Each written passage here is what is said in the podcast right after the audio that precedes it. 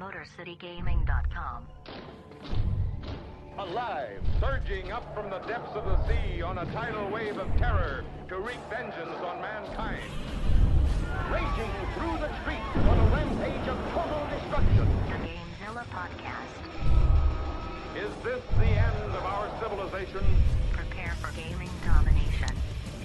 The mightiest monster of them all. Grimlock the Dino 9 and Jazzy Fiddle. Gamezilla. Welcome to the Gamezilla Podcast, your last line of defense in major gaming news. I'm your host, Grimlock, and with me in the Motor City Gaming Studios, co host, Jazzy Fiddle. Poop is yummy. Yes, he did it! he did it! I'd give it to ah, you this week. Thank you. You changed it back to normal, so I was figuring you would probably c- catch it, but you didn't. And uh, let's welcome producer Deadite Knight. Battleborn, Battleborn, I'm born for battle. Yeah. That's the highlight of the show. I hope you enjoyed it. Um, we want to wish Cable 2KX a speedy recovery. He's uh, Been kidnapped by William Stryker. Yep. well, right. Yeah. I mean, the pencils just weren't cutting it anymore. That's right. That's right, everybody. He's getting animanium. In his He's going- skeleton, he's covered going, in skeleton. He's going full blown metal pencil Wolverine. It's, know- his insurance could really only pay for aluminum. We're telling him it's adamantium. Yeah. Well, the the Patreon the Patreon members took care of that for us. Yeah. Oh, they, upgraded yeah, to tin. We got him. We got him that upgrade. Yeah. It's like uh, it's like um, you know, half-ass recalled animanium, but super It's, brittle. it's actually super brittle. It's but, lead. It's yeah. actually lead. so, uh, Cable, we wish you a happy recovery, and uh, you know it'll be good having you alive for the next uh, three and a half weeks before you die of lead poisoning. But in all reality, Cable's taking care of some things. I think he's going to be more uh, talkative about it on the Twitch channel, twitch.tv slash Gamezilla Podcast. So make sure to hang out with him during his recovery as he streams some video games and probably talks about his uh, new journey that he's taken. So uh, we hope to have him back soon. it's a Dodge journey. That's right. yeah. I'm buying a new car Okay. while listening to the best of Journey. Bought for five ninety nine. The Walmart value bin. welcome to episode 171 of the Gamezilla Podcast. I'm afraid to even ask, but how you doing, Ethan? How you doing, Deadite? You know, I am well. I am. I am doing splendid. Mm-hmm. How, how's your week been? You know, you know, it's one. This was definitely one of those weeks where work was atrocious and made me want to swallow a big uh, container of pills. And then I do that every morning, Yeah, so, you know, I mean- it made me think about doing it. Uh, so it was actually a really nice week to be able to get a little bit of gaming in, decompress. Uh, still playing Sonic Mania. I'm close to finishing all the levels, so you know I'm I'm still out to prove Xander wrong. Um, and I got back into uh, working my way through Last of Us. So I figure a cable's not here, so I got to give that Naughty Dog hype.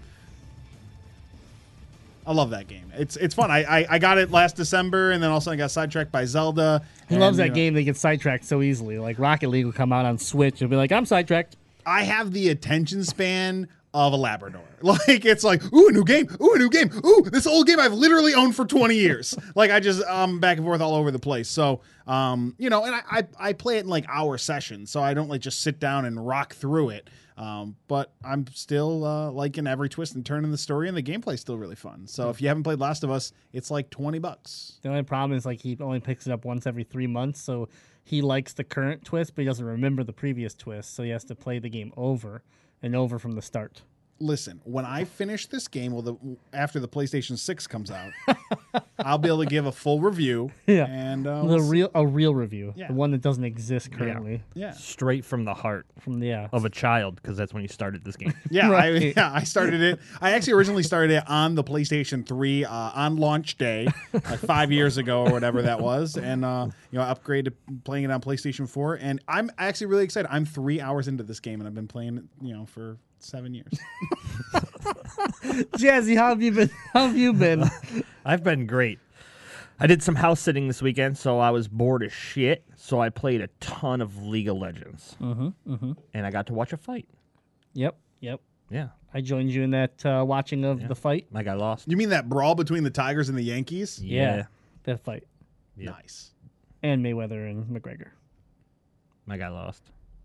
I wanted McGregor to win. I think everyone wanted McGregor. Think, yeah, win. the whole world wanted McGregor to win just because it would have been the story, right? You know, but he put a he put a he put a decent fight up. He did better than I actually thought he was going to do. So I'm not I'm not too upset about it. I was proud of him. Yeah, And then uh league semifinals happened. Yeah, we're gonna are we gonna save the the Nah, results? yeah, we'll save it. We'll save the results. Okay, Oh, you're gonna have to wait an entire show for those ones. Stay right. tuned.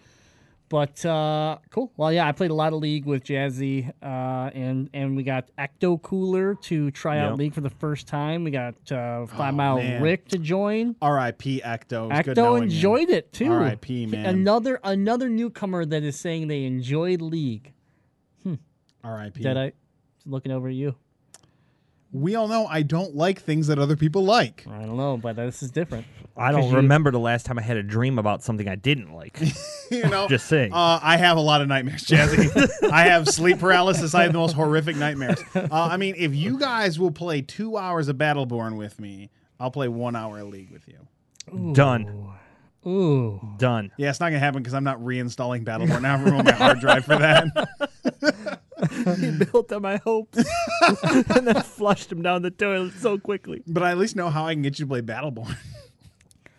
yeah. Well, I, we played. Uh, we did get to play a lot of League. We got back into rank play, which is something we haven't done in a while. Uh, got myself back into uh, some promotion matches, and lost them because that's just that's just the way it goes. Yeah, You- I find bad I luck. find good teams when I get when I need those last couple wins to get to the promotions, and then I find the worst teams in the world during promotions. So we'll get there eventually, but it was fun to get back to some ranked. Uh, it's been been a while, so that that was it was enjoyable. I believe I'm one win away from my silver promotion series in Yeah. bronze one. yeah, you're up there. Now, when you get to bronze one and you're trying to move to your silver, that's a Five game It's series. five game series, right? Yep. Yeah. Okay. So, yeah, uh, when you're a measly bronze five, it's a three game series, and once you make your promotions once, when you get back to it, they give you a win to start you with. So really, there's, only two matches, and you just need one win, and I didn't get it. So I'm like, oh, back to bronze five. I'm only a win away again from going back into my promotions once again to try to get to Yeah, we'll bronze get you there. But yeah, it's it's brutal yeah, had some fun with that. Uh, we got to play with the uh, Phantom Phantom Joe and uh, Mr. Elsie. That was uh, that was a lot of fun. And like I said, then we had a couple new people join us, and um, you know, just getting ready to for our trip. So Le- League is taking a lot of my time. I did play some Sonic Mania, um, and also played some Overwatch. We did play some Overwatch Yeah. together.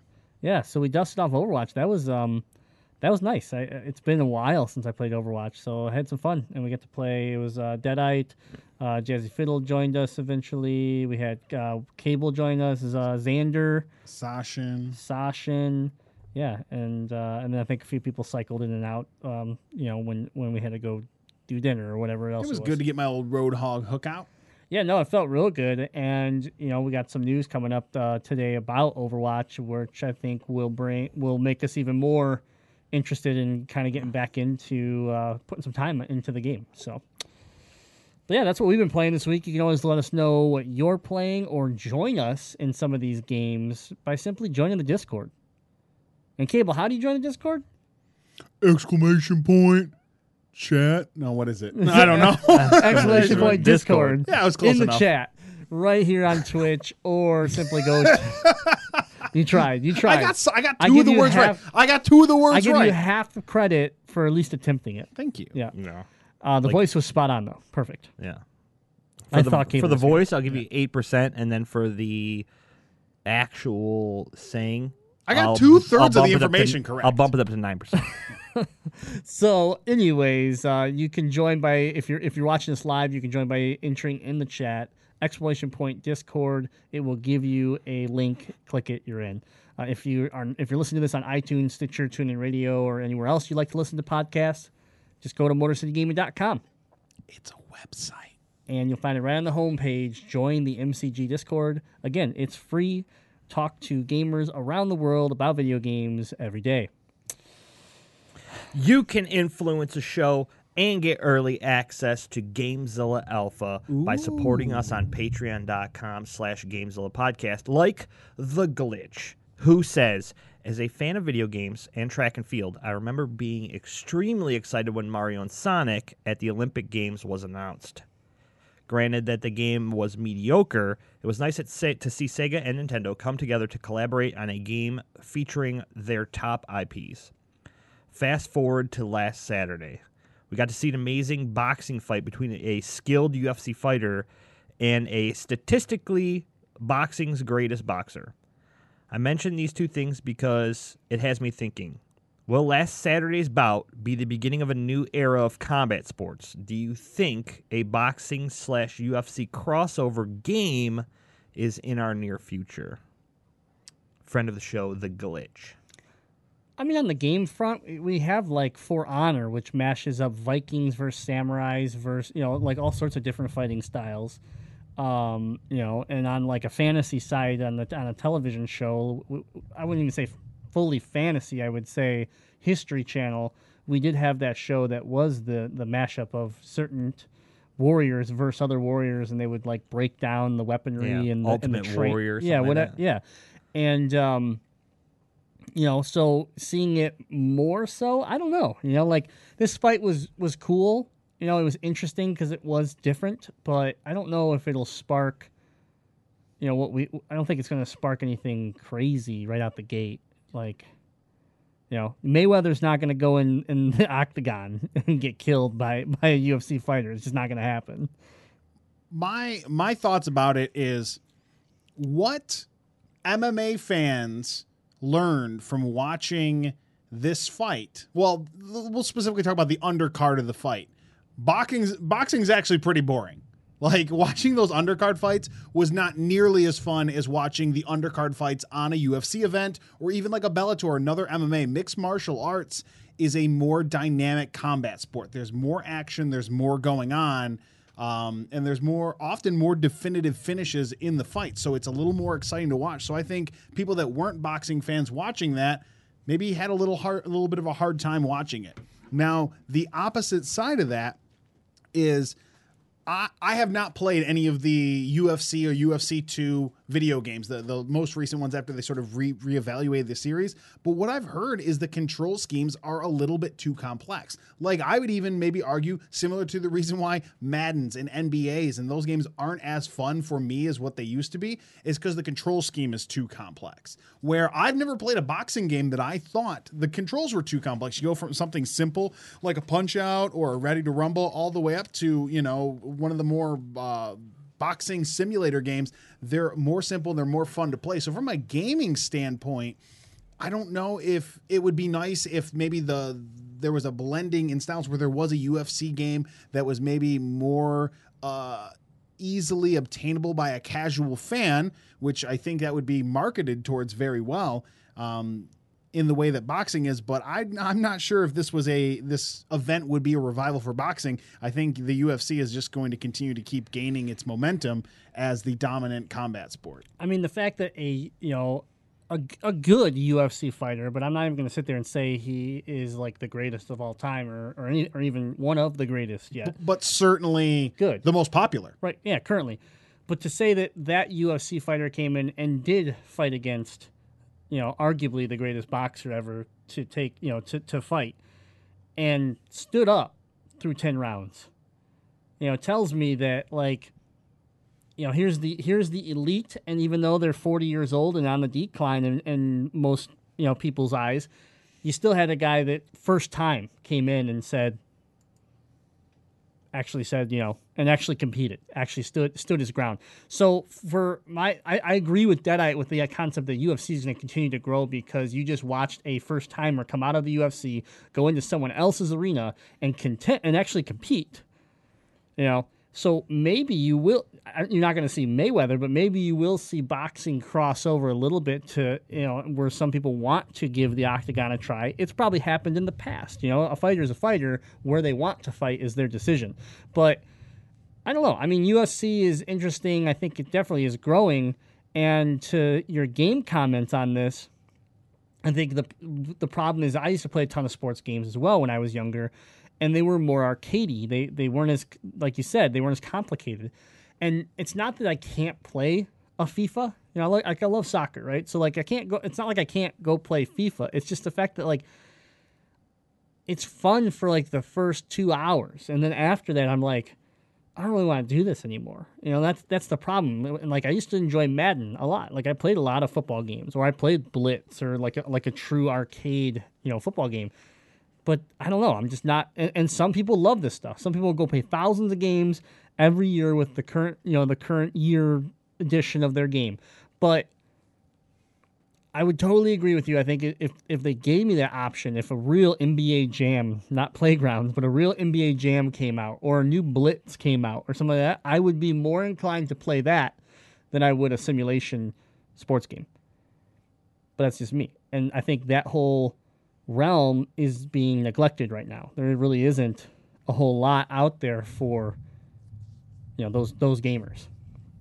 Midway's not here anymore to make us our great games, right? R.I.P. on a completely business standpoint, as long as the UFC and boxing are both doing well enough financially, I don't think you're going to see these blends. Like, yeah, this brought in a lot of money and it was a big kind of like show fight, but I don't think continually doing this is going to be beneficial financially for either of them. So.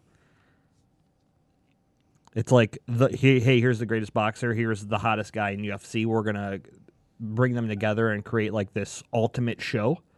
And it was. It was it was a great watch. I'm not a huge UFC or boxing fan. I don't mind watching either of them, you know, sporadically, but I don't follow either of them by any means and I really enjoyed the fight. So to sit down and have that one like main event that's like something unique, I think it worked. I don't think blending them going forward would work just on a real quick sidetrack, do either of you remember the show Thunderbox? I think that's what it was called. I don't remember Thunderbox now. I'll have to look up if I have the name right. It was like a mix of wrestling and boxing where the fights weren't scripted, but they had like a backstage storyline going on, and the boxers got paid for every punch they landed. And it was supposed to be like a hybrid of wrestling and boxing uh, based on its dramatics. And it was on uh, like the Detroit TV 38 channel. nope. Yeah, yeah. We all know I didn't have cable because I watch that every week. So wow, bring well, that thank back. you for the bring question, that back. I'm looking up to see what it was called. All right. Well, we're we're having a few audio issues on the uh, Twitch side, so I'm gonna let Ethan talk about our sponsorship, and I'm gonna go try to correct this before we get into the news. So, let's talk about beards, Jazzy. I have a beard. I also have a beard. Your beard's looking good, Jazzy. Thank you. Have you Your been? beard's all right. Ooh, ah, some shade. I was going to involve you in this plug, and now I'm choosing not to. Go to DetroitBeardCollective.com.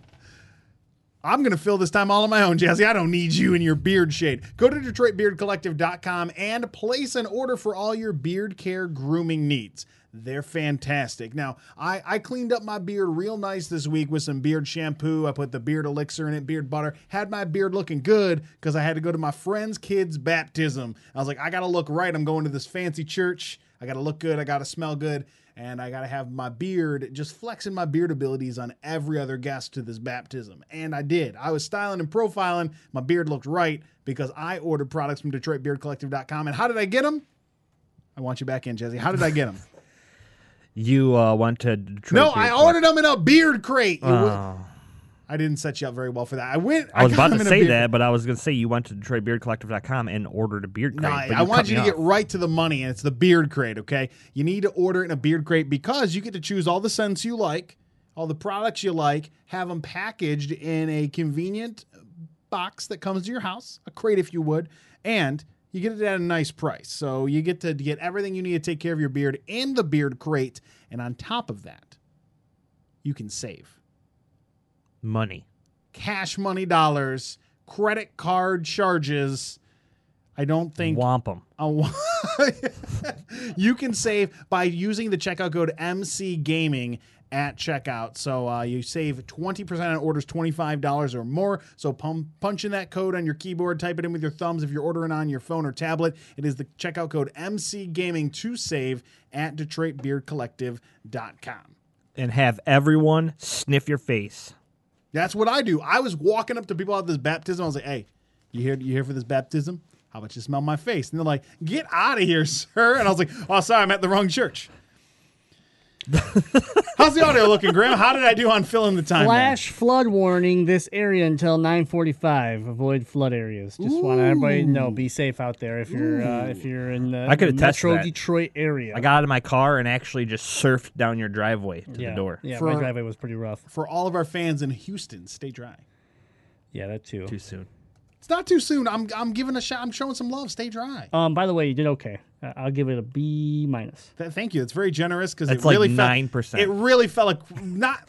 It really fell apart a couple times, and Jazzy clearly didn't do very well in school. If he equates a nine percent to a B minus, Yeah. Our the, audio- ja- the Jazzy curve. Jazzy, you got nine percent right. That's a B minus. Yeah, according to them, our audio is still cracking on Twitch, so I don't know what's going on. I'm not cable. I'm still gonna try to work through this, but uh, yeah, we got some issues with with Twitch. Of course, the the week the cable's not here. Hmm. we could Saboteured. We could take a brief moment where I could fill in some more time. We just move your microphone over to the streaming computer where you can monitor it over there. Yeah, let's do that. Just just temporarily move me over there. All right, he, he's muted and he's going to move his microphone. And uh, Jazzy, uh, Jazzy, do you want to hop right into your segment? Sure. You want to do that now? Hit it. Welcome to Summoner's Rift. So this is a little bit risky. Oh my God, Freiburg, are you kidding me? Ambition steals the Elder Dragon. Oh, let's break it. Damn! That's right. They gave me a segment on the show where each week I'm going to break down the esports topics of the week and tell you everything about the world of esports. So to start it off, I just have to I'm going to tell everybody a story. I'm going to tell everyone a story about how we are going to Boston for the League of Eleven, League of Eleven, League of Le- League of Legends Summer Split Championship. All right, I'm going to be telling you about all things esports because I am the esports king. I can't even fake Name my way four through. games that are esports. Uh, CS:GO, That's one. League of Legends, That's two. Dota 2, That's three. and Overwatch. Uh, technically not an esport yet. You son of a bitch. That's four. Okay, Call of Duty. That's five. There we go. and I hate you. Uh, but your beard smells nice. Thank you. You're welcome. So what's going on in the world of esports, Jazzy? Man.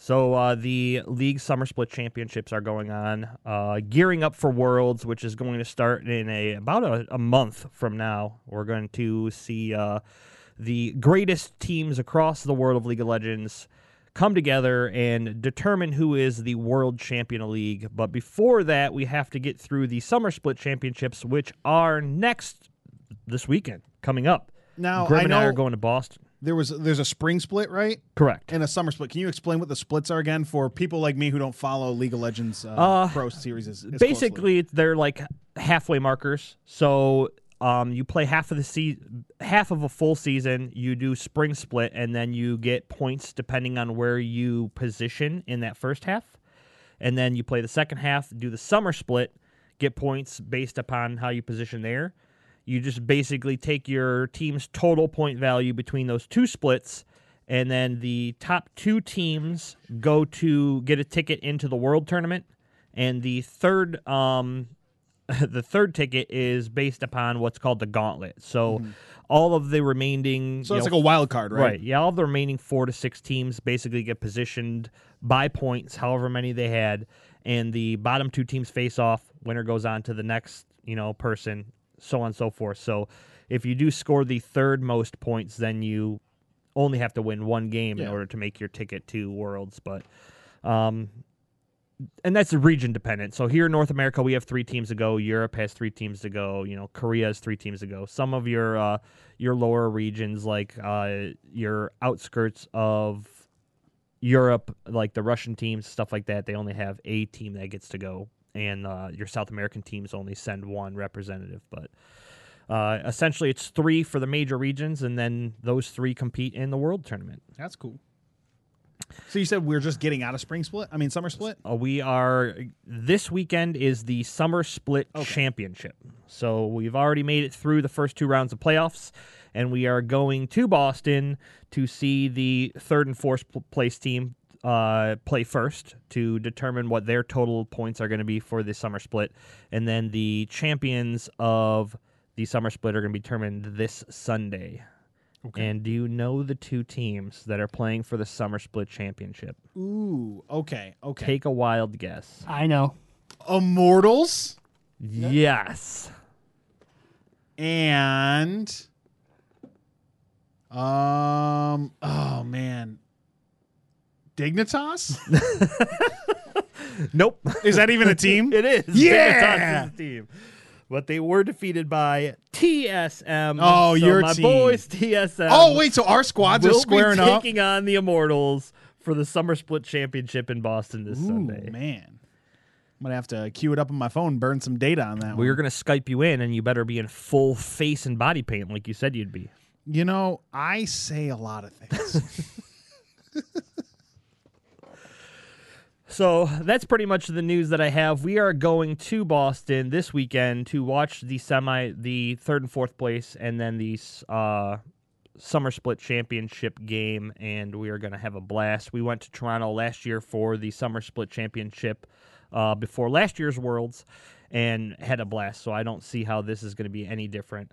And then um, we'll see. TSM broke a record and this is their 10th straight finals appearance. They haven't won all 10, but they've made the finals for the last 10 splits in a row. How many have they won?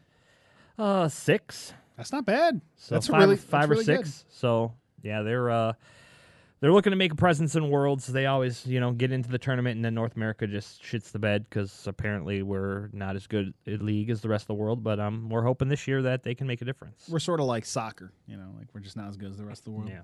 Now, now, can you make an unbiased prediction, being that you love TSM and hate Immortals? I Do you have an honest, an I- honest I can. thought of who I you think is going to pull this one out? and you might not think it's unbiased. I think both of the teams are very similar in their champion select. So I think that it's going to come down to champion select in which team can kind of, you know, throw the other team off and kind of, you know, push them out of their comfort zone a little bit of what they want their team comp to be. But if I'm going to be honest, the team that's going to be able to acclimate and be able to play better in a comp that they're not comfortable with is going to be TSM. So I think Immortals are going to give them a larger run for their money than a lot of the teams have in the past. And uh, I would still be super excited to see Immortals actually take down TSM. You know, although I'm a TSM fan, it would, you know, it'd be a dark time in my heart because I don't want to see my boys go down. But it would be great for the Immortals to actually, you know, come in. Last year, they were the highest point totals going into both playoffs in spring and summer, and then they just got destroyed in the playoffs. So all that hard work was kind of for nothing. Who won the spring split? This year, Yeah. TSM. Okay. So, but yeah, being able to see Immortals kind of take the title and really put that, you know, that team on the map and show how well they've done in the past year from, hey, we were a team that should have legitimately been, you know, in the running to be a top contending team and just falling short in the playoffs and really say, hey, you know what? No, we are a team that can contend and win a championship. Now, was it was it a year ago or two years ago that there was a lot of uh, team change with actual players for Immortals? Wasn't there? Was it a year ago or two? this season. That was Yep, so. This beginning season, of it's a really season. fresh team. Yeah, there's a Pobelter in the mid lane is technically the only player from Immortals that was on last season's team. Now, do you find that's common in League of Legends, or do you think that the, or have you noticed that teams really do stick together with a similar uh, lineup of players for, let's say, three to five years, or do you think there's a lot of turnover in uh, in roster? It depends on the team. I think uh, with any sport, um, Riot's franchising league next year, so you're probably going to see this even more than it is now. But I think with any sport, you kind of have that. Hey, you want to know what your team is? What your team is? Take them as far as you could take them, and you normally see like in let's say you know the NBA or NHL or NFL, your your top caliber teams that have made it far and like you know win the championship or come close to winning the championship typically stay pretty the same. Whereas the other teams are kind of like we got to switch something up. So you're still seeing a lot of that in esports as well where the lower tier teams are you know changing up coaches and and getting in you know different coaches and different strategies and just trying a bunch of different things along with changing the player rosters. Um, Team Liquid is almost at a 10, 10 man roster going into the you know end of this year, which is um, something to look forward to. I think in esports because typically it was here's your five guys, they're going to do good.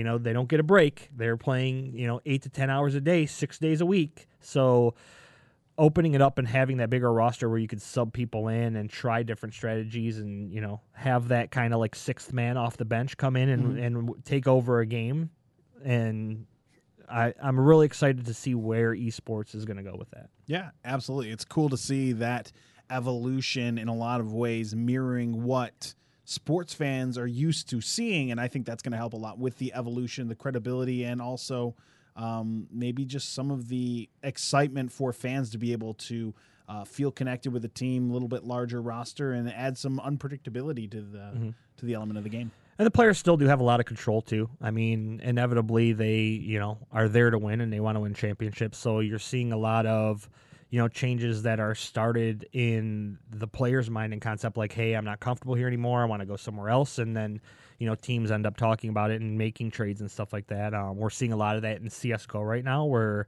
you know, players are kind of like, hey, I want to go somewhere where I think I'm going to be able to help the team a little bit better and, and have a shot at winning these tournaments. And, you know, then then the teams go into talks and you're seeing trades and stuff like that. So it's something that's around all esports, and I think that uh, going forward with the way that a lot of these leagues are run right now, be it CS:GO, Overwatch, you know, Call of Duties, you know, all of your Evo stuff, you're going to see a lot more, especially if other games decide to start franchising like leagues planning on doing. So I think it's just the start of something big, and that's why I wanted to um, bring in this kind of quick segment where I can give you the top news stories and what's going on in esports because I feel it's uh, something that's going to be very important going forward in the world of video gaming. I agree. And, you know, we all listen to other video game podcasts as well because we enjoy podcasts and we enjoy gaming. And we like to make sure here at Gamezilla we're on top of things. And I haven't heard another podcast that has, uh, that isn't just a esports podcast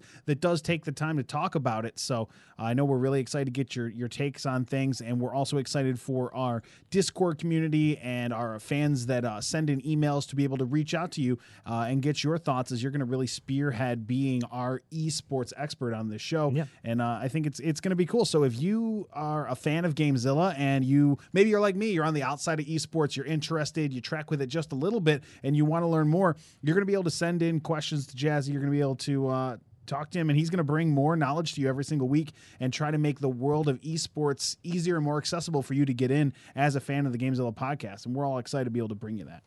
Absolutely. And as this segment goes on, feel free to, like I said, email in or even hop in the Discord and, and send me a private message or anywhere you can send me a private message. And um, let me know if there's something that I'm not covering with uh, esports. I'm going to try to hit the, the big ones. So, your League of Legends, your Dota 2, your CSGO, your Overwatch, your Call of Duty. And I'm going to try to dabble in some Evo, even though I'm not huge into the, the fight scene. But um, if there's a game that you feel needs to kind of have a spotlight on you know this show or segment from time to time then let me know and i'll try to get as much uh, information as i can for you and, and follow it. Plus i just love following the world of esports. Like that's my weekends. It's like hey well i'm you know gaming with my friends or something like that i always have my my other tv set up where i'm you know streaming the csgo tournament or the league matches for the week and stuff like that. So it's something that i'm really into and always looking for new and different things that maybe I don't have a, a great knowledge on to be able to, you know, follow that as well. Awesome. Well, we're super excited to have the new segment, and uh, I think we're going to take a quick time out here so we can get things straightened out with our Twitch stream, and we'll be back with the news in just a few uh, few seconds here on the Gamezilla podcast. So stay tight. I'm searching the web for the latest gaming news. Searching MotorCityGaming.com. Downloading headlines. Now let's have it. What about this monster story of yours? Download complete. All right, we're back. We got some news. Hopefully, uh, the live stream's improved, but let's get right into it. The Nindies are coming. That's right. Nintendo Switch indie games are getting their next spotlight live this week. So, uh, you're going to be able to tune in Wednesday, August 30th at 1 p.m. Eastern Time for Nintendo's next you know next reveal of dates and even maybe some new games uh, indie based that will be coming to the nintendo switch and potentially uh, maybe some 3ds talk i don't know but primarily this is all going to be switch talk Let's be honest. Indie games on 3DS are mostly shovelware. no on what There's a lot of shovelware on the 3DS eShop. oh oh oh on the 3ds eShop yes Yeah, yeah. Yes, if you go there, yeah, you get your few uh, Mighty Gunvolts, Mighty Switch Forces, Cave Stories. You get a few of those. But if you go through that eShop, a ton of it is like bubbly dinosaur adventure and like spades.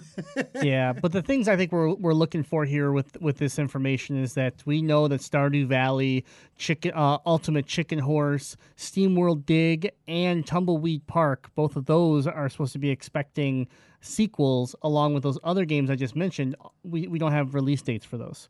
So hopefully getting you know some solid release dates because these are supposed to be out this year, including you know games like Rocket League getting a a, a solid solidified release date. Um, and maybe getting some some surprises like an Axiom Verge drop finally, which has been rumored to be coming coming to the tw- uh, the Switch here soon. Towerfall Ascension. Give it to me. Uh, Right, exactly. So, um, but yeah, the uh, the thing here is Wednesday, one p.m. August 30th, you're going to tune in. You're going to get a bunch more content, hopefully, some release dates for future indie games for the Switch. So they're just continually pushing more con- more video games, more more content for this new device, which is exactly what they need to do. Um, earlier in February, we got to see 62 indie games were shown off during their Yeah. last their last post. So Anything could happen in this one since Yeah, they still so have 62 out there. I think um, you know some of those have released since, but I think we'll we'll finally get some solidified dates on some of the bigger ones that we were excited to see back in February, and uh, hopefully a couple surprises there for for new stuff that's coming around the corner. So pretty cool. Uh, keeping things moving along. Next topic: Microsoft exec says cross networking play talks are still ongoing with Sony.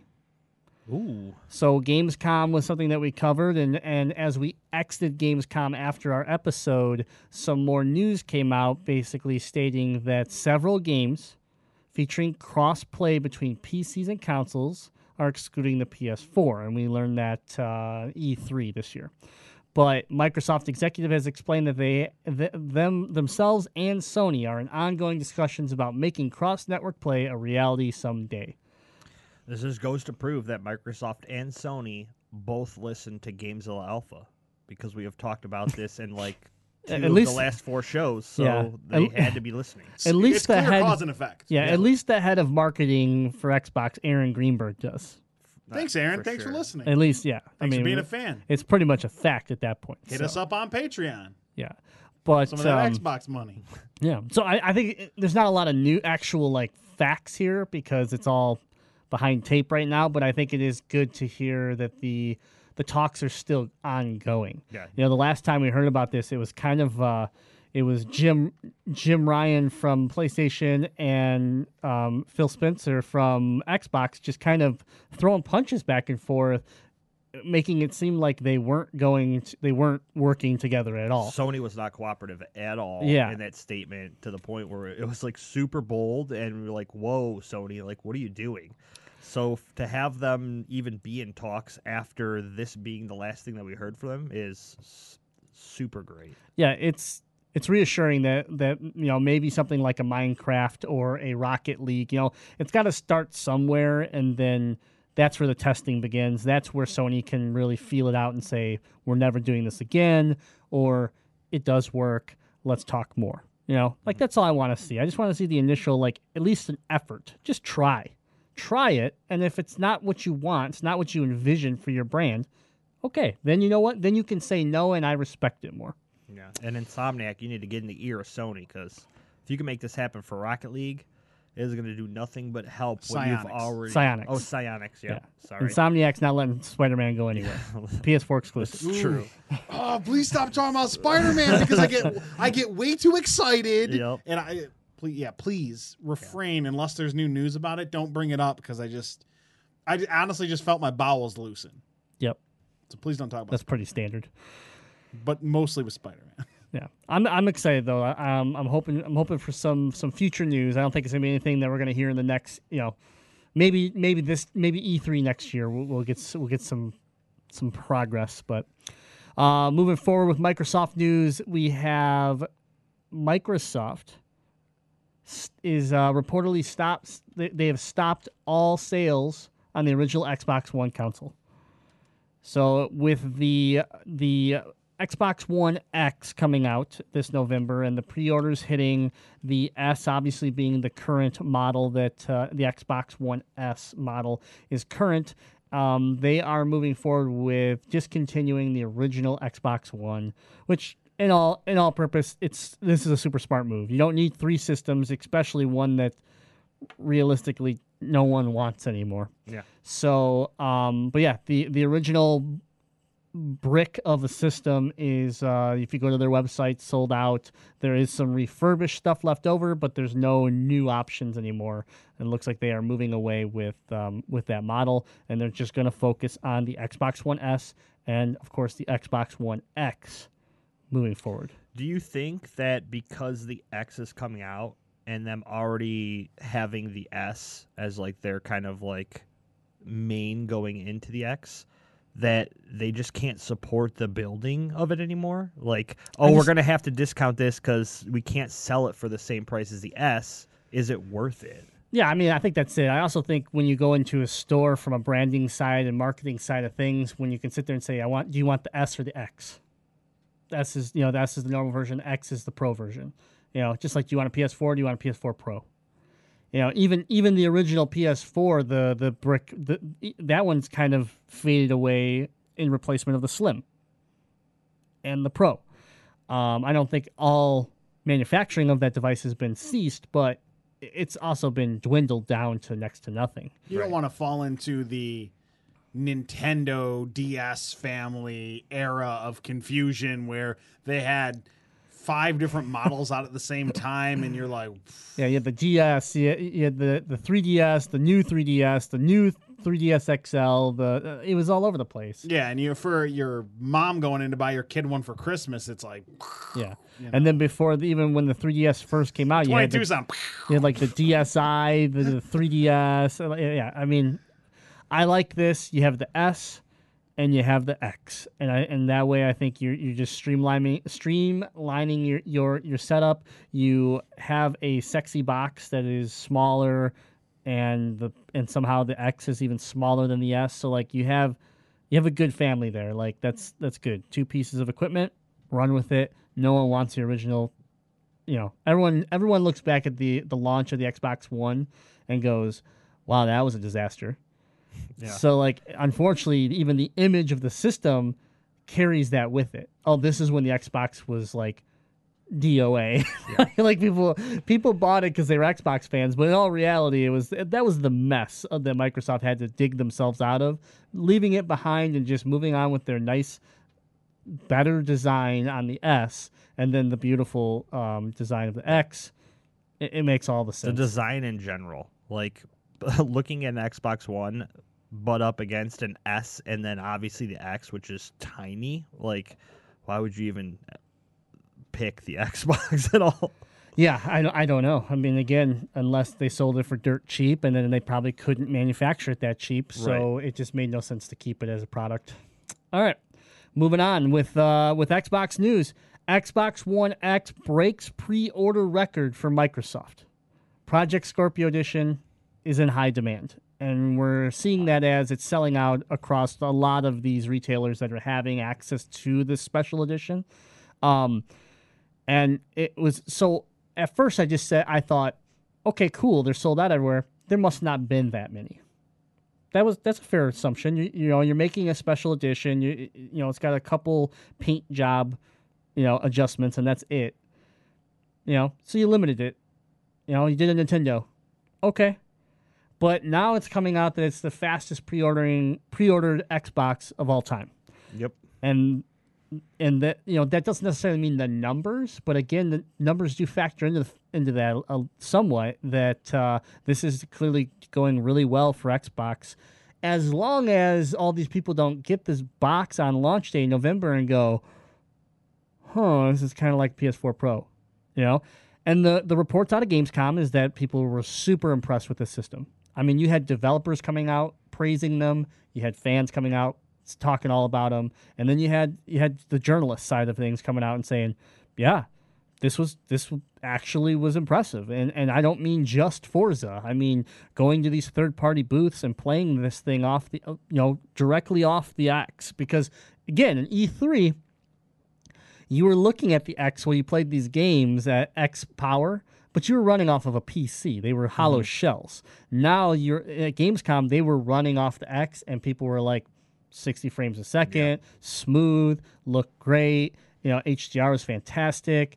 You know, Microsoft really got put some really nice quality 4K monitors in front of us, so we actually got to see what we're gonna get. You know, and uh, and then some other booths even came out and, and said this is a 1080 screen. We want to we want to show you what the X can do on a non 4K screen. This is what Sony needed. They needed that backing from third parties, and they needed that you know ability to market and show off the Pro that they never really did. Right? It was just like here's the Pro. It's It got was this, always this got- yeah. powerful. Um, things are going to look great. Yeah. Developers want to create games for the pro. Yeah. Okay, well, they've always wanted to create games for Sony. Like, tell Right. us something about the pro that we want to hear. I think this is super smart though on on Xbox as a whole because not only are you going to get the the hardcore gamers and the fact that this is the most powerful console that's going to be on the market, you're also going to push it into the eyesight of your casual gamers that don't really understand. I don't want to say care, but they just want to understand the whole power levels and they just want it to look pretty. And the fact that the graphics are going to look better than your pro on this is super important for getting. Yeah, I think the big thing here is that they built this premium system for the elite gamer, and I think they're starting to find that yes, the elite gamer is excited for it, but they're actually finding a niche in the casual gamer or in between that are interested in this system as well. And so, it, you know, the article went on to say the Xbox One X Project Scorpio Edition consoles were pre-ordered in the first five days, uh, more more than any other Xbox before Right. in the first five days. Uh, Microsoft said it saw record-breaking sellout times for the console. Um, and yeah, the, the the last the last quote I have to read is the speed at which we sold through our initial pre-order supply surpasses expectations.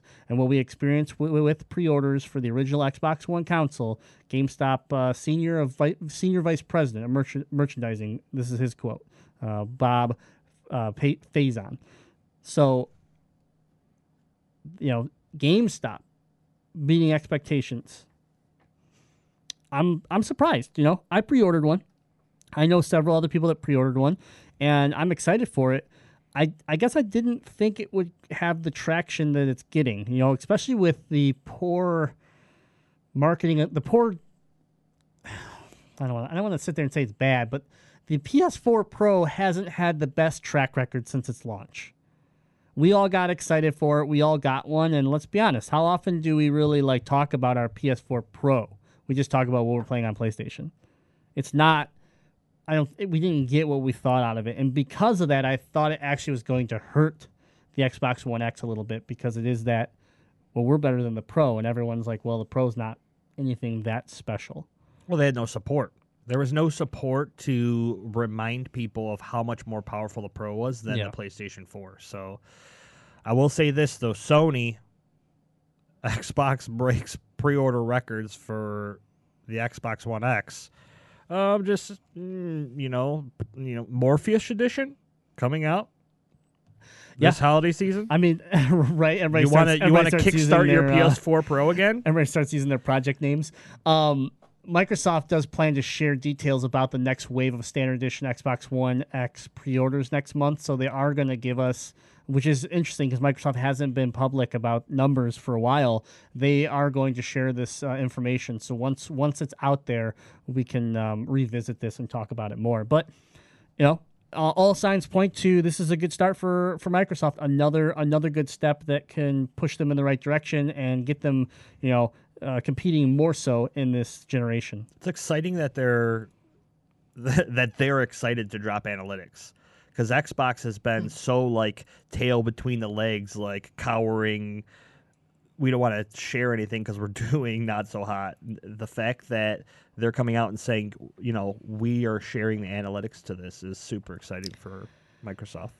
Yeah, I'm. Uh, it's looking good. I'm excited to to pick up the the uh, Xbox One X and and really see what it's capable of. So, all right, moving on. We have Overwatch details. Overwatch season six changes, and basically, what I wanted to point out to the Overwatch is kind of stalled out for some people. And I'm not saying there's some people that all they do is play Overwatch. So I'm not saying there's anything wrong with the game. But for some people, like ourselves, like Jazzy, Deadite, myself, um, we kind of, you know, moved away from this game. Uh, and it wasn't just, it was all of a sudden we were playing it and then we just weren't. And I think the big part of it was we all got to that point where we were trying to run ranked because that's what was left for us to do and try to achieve. And rank just rubbed us the wrong way. We just were not ha- like it wasn't fun. It wasn't. It just didn't feel like everything else in Overwatch. And I think some of these changes that they're that they're bringing to season six is interesting, and I think it will indeed make the rank side of things feel a little bit more like the unranked. Um, so the biggest change is that the instead of three months long, the season will only be two months long. They're going to shorten it. They've they've used the analytics and said engagement is a lot higher at the beginning of the season, and they wanted to make the early season excitement more frequent. So they're they're cut, they're shortening the seasons. Um, clearly, they saw some sort of drop off in that last month where people were like, "Screw it, I'm never going to make it." Type deal. I give up. You know, now cutting it to two months, does it turn into that whole thing? Like after a month, people drop off because they're like, well, I didn't get where I want, and it's halfway over, I'm out. You know, like wh- who knows? We, we won't know until we get those analytics. Now they made the change, uh, into season re- season rewards will be reduced uh, to balance for the fact that players will be getting them more often. Um, so that I don't. We'll see how that plays out. But uh, and this is all coming from Jeff Kaplan, you know, the the head of Overwatch, you know, overseeing Overwatch here, director of Overwatch, said the overall amount should be roughly the same over the course of the year. Uh, you'll also start earning more points for each win in season six. He doesn't say anything about losing more points, but you but a win will be more valuable than it is currently. Again, I think it's important that they didn't mention anything about a loss. So now maybe progression versus loss is a little more forgiving because of that. Yeah. Uh, another large change to the control maps will be reduced from a best of five to a best of three, Oh, thank God. which is the same as quick play. So there you have Thank it. Thank God. Now I remember anytime I got a control map, I was like, well, there goes an hour and a half of my day, which I'm going to Yep. end up losing the rank match. Yeah, and that's exactly what Kaplan said. Control matches could often go way too long, and this change should make games quicker and less punishing to lose. So that that is a, is a nice move. So uh, an adjustment to placement matches is being made that will set your starting session ranking more accurately. Uh, Kaplan mentioned seasons four and five were intentionally placing people lower as an experiment. Uh, inevitably, Blizzard decided the feeling of climbing up to your appropriate rank wasn't worth the confusion of initially being placed lower. Thank you. Thank you. This is this is why okay. Honestly, this is why I stopped playing. I busted my ass to wherever I finished. I was like gold something whatever in season 3 and I was like, I was fine with it. I was like, cool, I'm gonna aim for platinum next. Is it platinum after that? Yes. Yeah, and then season four hit, and I remember going through my placements and being pushed into like bronze, and I was like, "What bronze? I didn't play that bad." And that's when Kaplan came out and said, "Well, they're placing everybody lower than what they what they actually projected because they want you to like."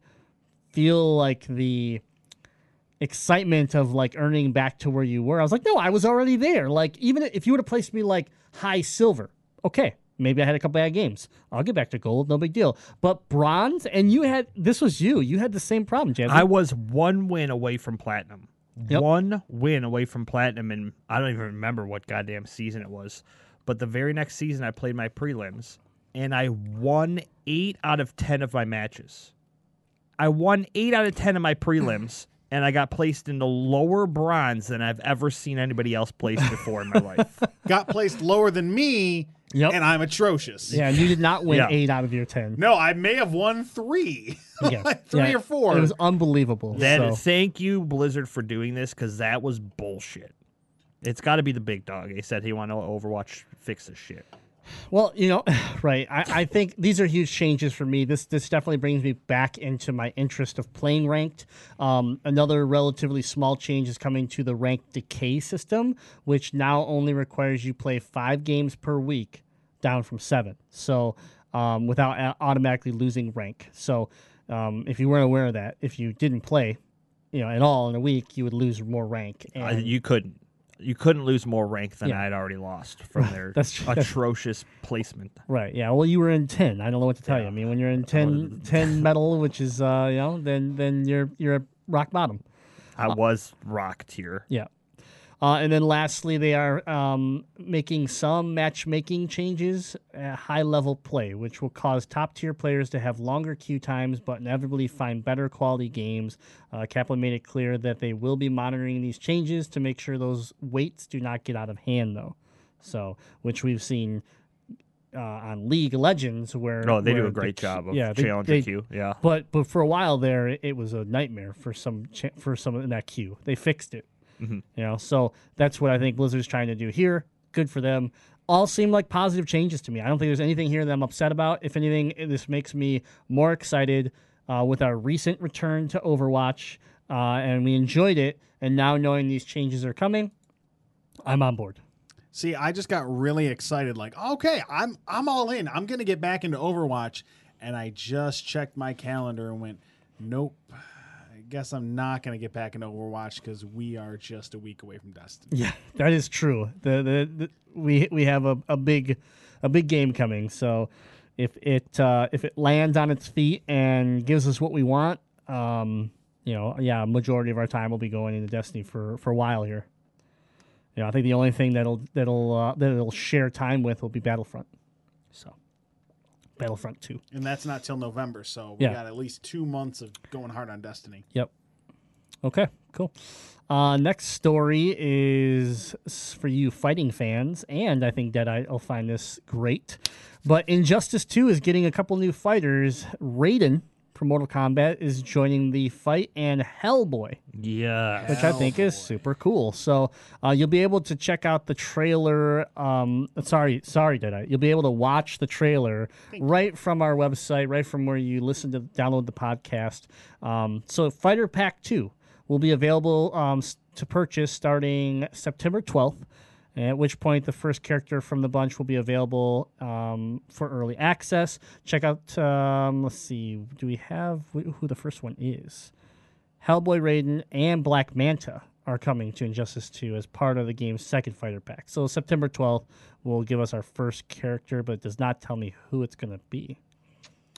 Now, I'm a big Mortal Kombat Oh, here fan. it says no word yet on which uh, on when each character will be released. Okay. So we all know I'm a big Mortal Kombat. I'm wearing fan. I'm wearing the hat right now.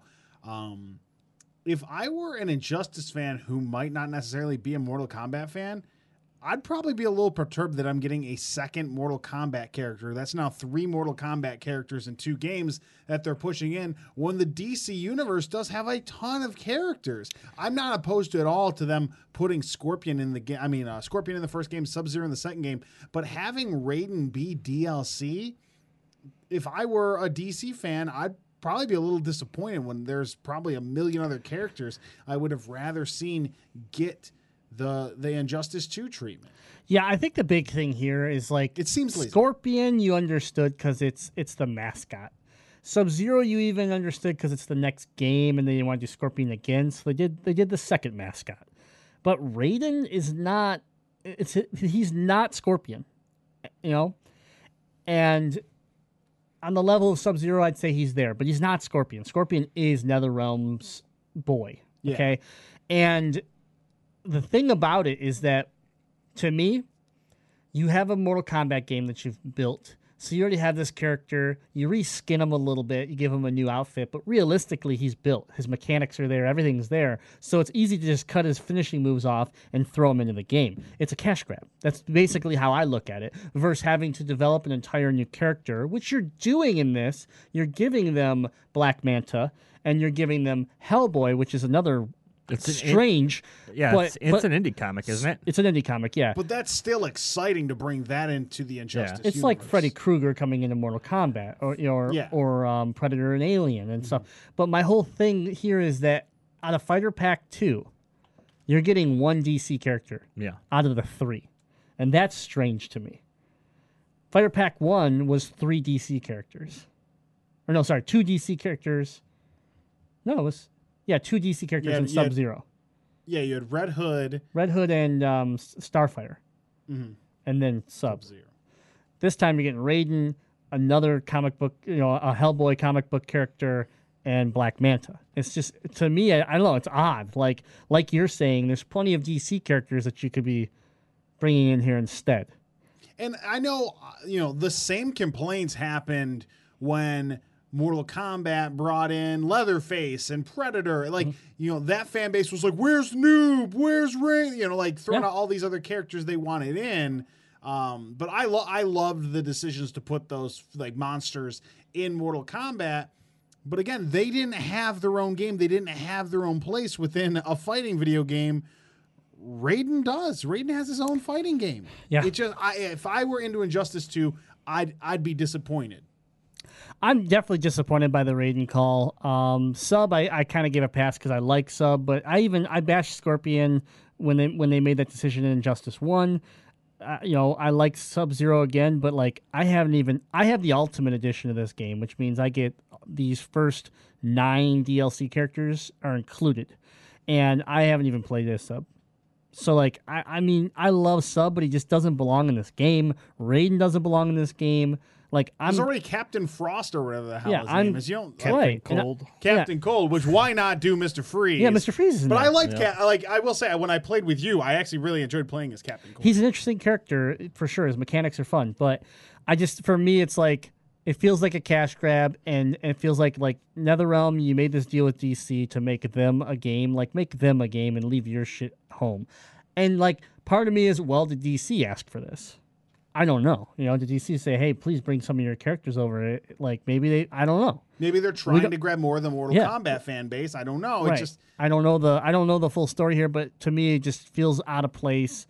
And the only problem with all these DC characters is they're also not getting it's not adding to the in the story mode at all. So like this Hellboy like edition, like why? He's just a he's just a fighter. It's like right, A- and th- and then sometimes you wonder like, okay, well Hellboy's this indie comic. are they rebooting Hellboy? Isn't there a new Hellboy movie coming out? Correct. So like for me, it's like, is this the Hellboy side of things? The Hellboy, you know, the company that owns that IP, wanting to get some some exposure. An, an important thing to note is I believe this game is published by Warner Brothers. It is, yes. So that's why uh, Leatherface, Jason, Alien, Predator, I believe those properties are in some way connected to Warner Brothers, and that's why they were shoehorned into Mortal Kombat. And so that may be the reason. And again, I don't know. This is pure speculation. But if Hellboy is also a property that is under the Warner Brothers umbrella in some way, shape, or form, that may have been the publisher saying, "Hey, we got this Hellboy movie coming out. Let's get Hellboy in this game to Yeah. get some buzz." And again, if I were an Injustice fan, or even if you were like, "Hey, Ethan, before the show, you wanna you want to fire up some Injustice?" The first thing I would probably do is go and click on playing Hellboy. Like I think it's really cool. Yeah. But again, it still comes back to the heart of it's supposed to be a DC fighting game, and the DLC isn't delivering characters from the DC universe. Yeah, we'll see. I mean, we got uh, at least another DLC pack coming after this. You know, I was going to huge- have Reptile, and then it's going to have Godzilla. Right, right, yeah. Full King size Kong. Godzilla too. Yeah, just full like size, just, just just a foot. Yeah, it's gonna, and then it will also have um, a different Amazon from Wonder Woman. I don't know. Hellboy is uh, Dark Horse Entertainment. Yeah. Yep. So I don't know. All right, uh, next topic though, one that is all close to our hearts and we love it so much. Brink is back, baby. Brink is back. Brink, brink, brink, brink, brink. We're That's all right. playing. Move over Destiny 2. Get the hell out of the way. It's time for Brink. That's right. Earlier this week, the 2011 competitive first-person shooter Brink became free Grimm's to, GOAT. Greatest game became of all time. became free to play. The grimmest game of all time. The GOAT.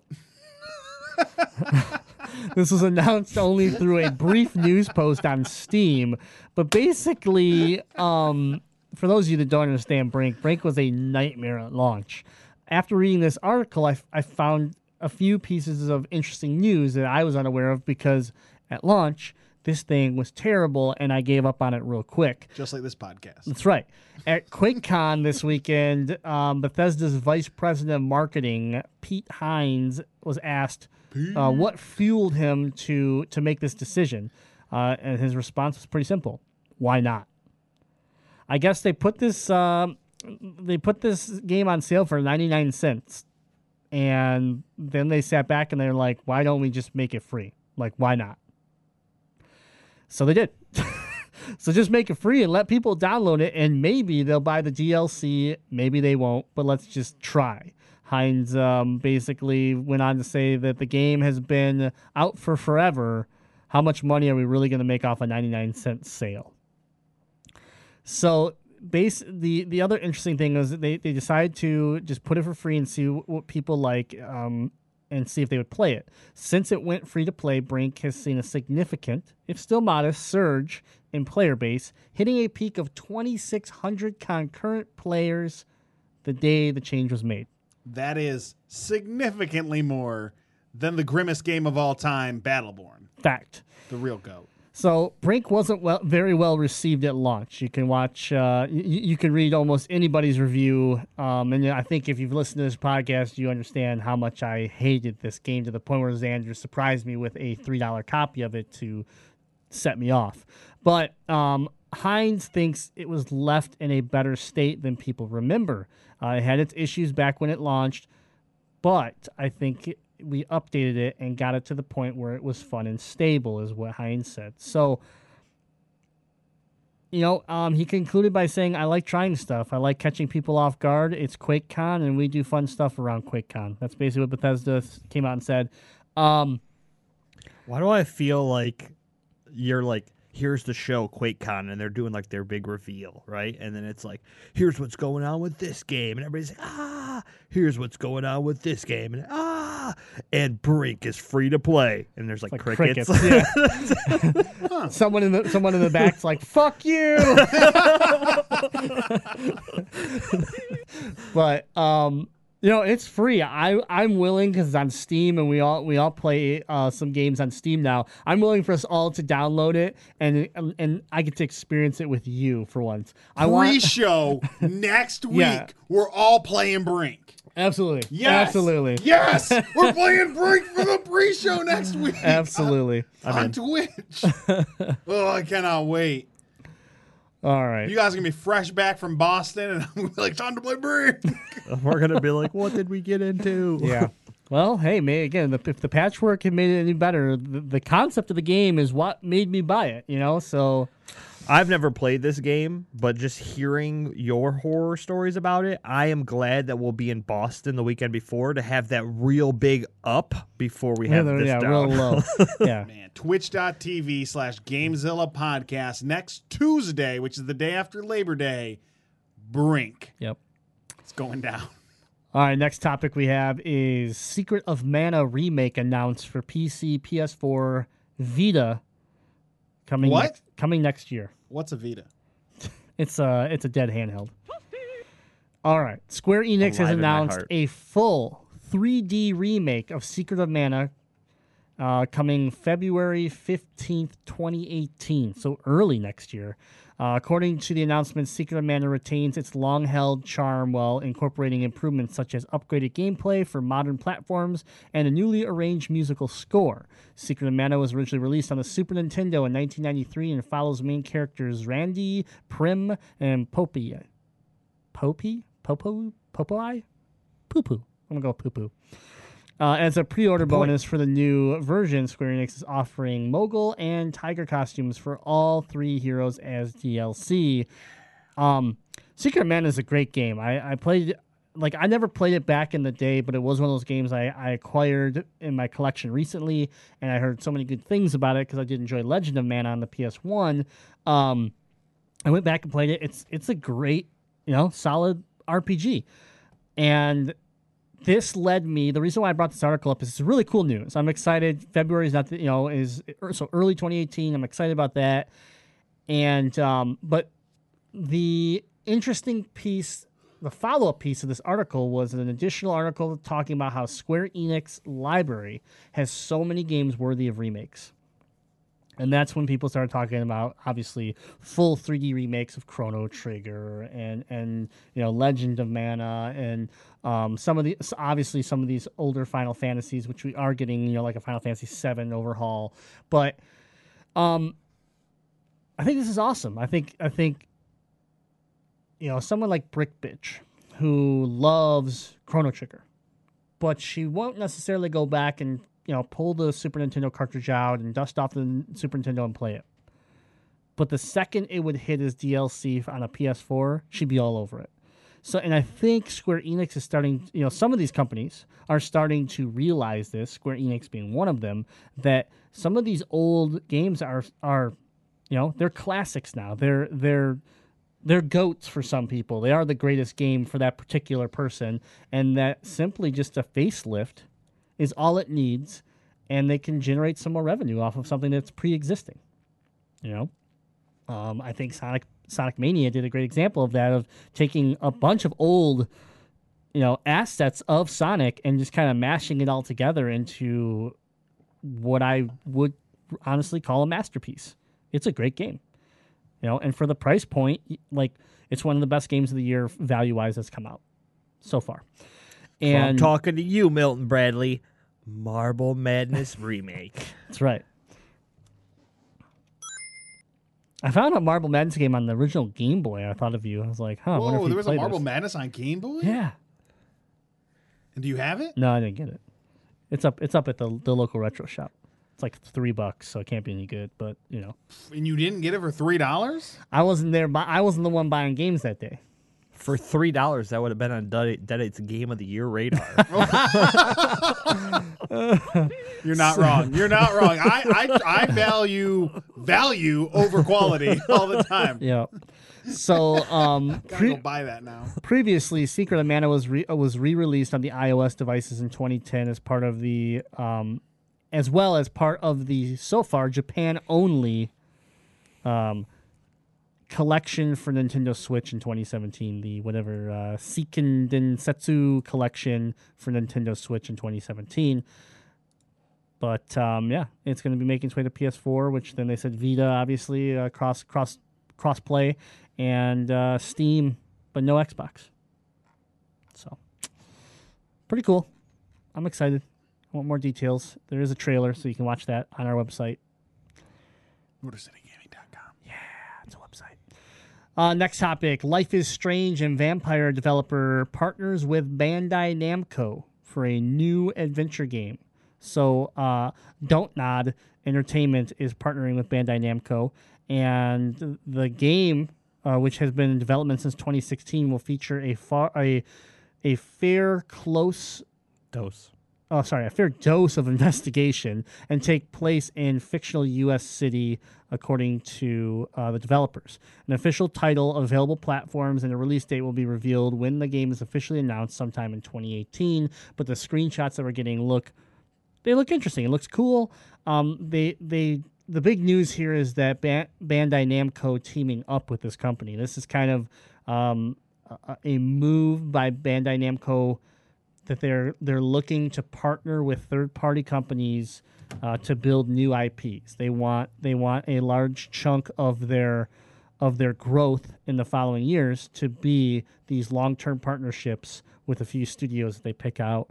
And Dontnod is the first uh, is the first company that they're going to be teaming with, which they said after you know was a a rough diamond, and then Life is Strange happened, and it gained a lot of popularity, and they believe that that it's the right time now to team up with this company, um, and, and make something new. Yeah.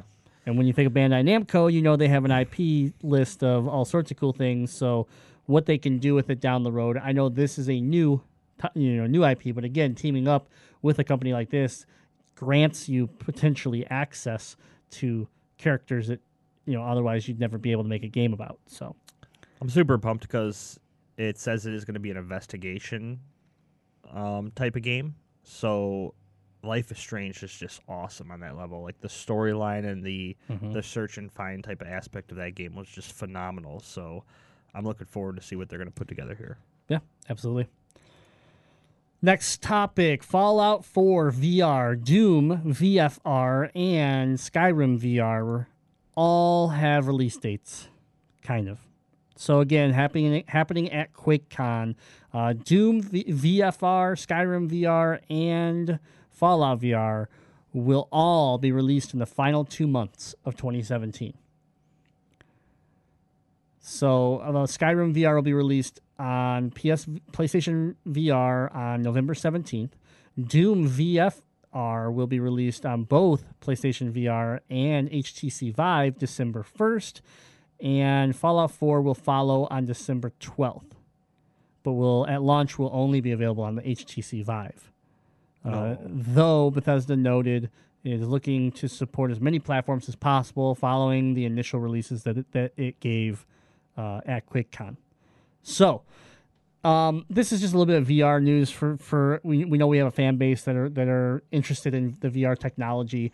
Uh, we haven't heard great things about Skyrim VR. Besides, it, it, I guess it looks very rough. Um, doesn't seem finished, but again, I thought Doom in VR and, and the Fallout VR modes seemed more promising, and obviously updated um, uh, design um, engines that they're running on. So hopefully those those will be a little bit better. But it is interesting to see that Bethesda looks like, without coming out and saying it, that maybe they have some time exclusive contracts with certain IPs with HTC versus PlayStation, and then having a third one that is for both. So I think I think that's more or less what's going on. It's like yeah, it's going to launch on HTC Vive, Fallout 4 will, but you know maybe in three months it'll come out on other stuff. Good. So we'll see. Um, other than that, I have one last topic I want to focus on, and that is Player Unknown Battlegrounds has done something pretty impressive, and I feel like we keep saying that every week, but it, it seems like every week they break a record. But they uh, they did something that they can't beat really, besides just staying there longer now, and that is simply became the most popular concurrent crown on Steam. That means the most current, like concurrent players, people online playing a game all at the same time. Number one, it dethroned Dota 2. Uh, at that point, it had server problems and went down, but it did it. Um, so yeah, the the brief window of dominance was was sadly followed by some server downtime, but that didn't stop PUBG from overtaking Dota 2 again this morning. Uh, this achievement comes shortly after a tease of a new map by the series creator and a reveal that the game has passed the 8 million sales mark, which we talked about uh, in a previous show. So, yeah, this is. I- think the reason why I brought this up is it's cool, but I really think we are looking at a, at the next.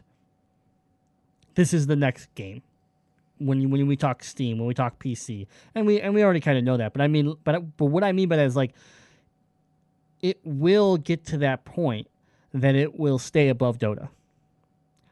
And, you know, that's that's super impressive. It's really never been done um, by a game that wasn't from Steam. It wasn't from Valve, I should say. Sorry, and uh, yeah, it, it's it's an accomplishment for a game that is still not out yet. It's still a pre-release. It's Yep, still, still a beta. beta and it's taken over the number one spot multiple times. Um, periodically. So very cool. Congrats, congrats to player player unknown battlegrounds. And I think, like I said, it, we're only going to see it grow. We're only going to see it improve. I want it to. I hope it. I hope it grows huge because it is a game that I would love to cover in uh, my esports segment. It's definitely has tre- it's definitely trending that. that. way. It's definitely trending that way, and, and clearly the professional esports teams are recognizing it. So we'll we'll keep we'll continue to monitor Player Unknown's success story and uh, keep bringing you these these news articles. But that's uh, that was our attack on the news for these topics and much more. Visit our Facebook page, Motor City Gaming, and continue the conversation on our Discord exclamation point discord in the twitch chat anytime we're live otherwise just head on over to motorcitygaming.com and click that button right on the homepage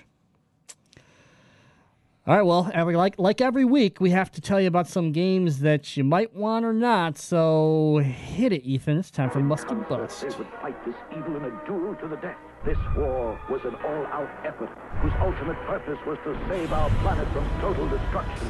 Must or bust. That's right. I have five games for you this week. We're going to go through them. The first one, of course, No to all of them. big boy Mario plus Rabbids Kingdom Battle for the Nintendo Switch coming out August 29th, running you $49.99. Except for that one. That's a must. This is a must uh, if you are into that tactical turn based game. I think this will be that game that can even attract people that maybe fade away from that that style of, of gameplay.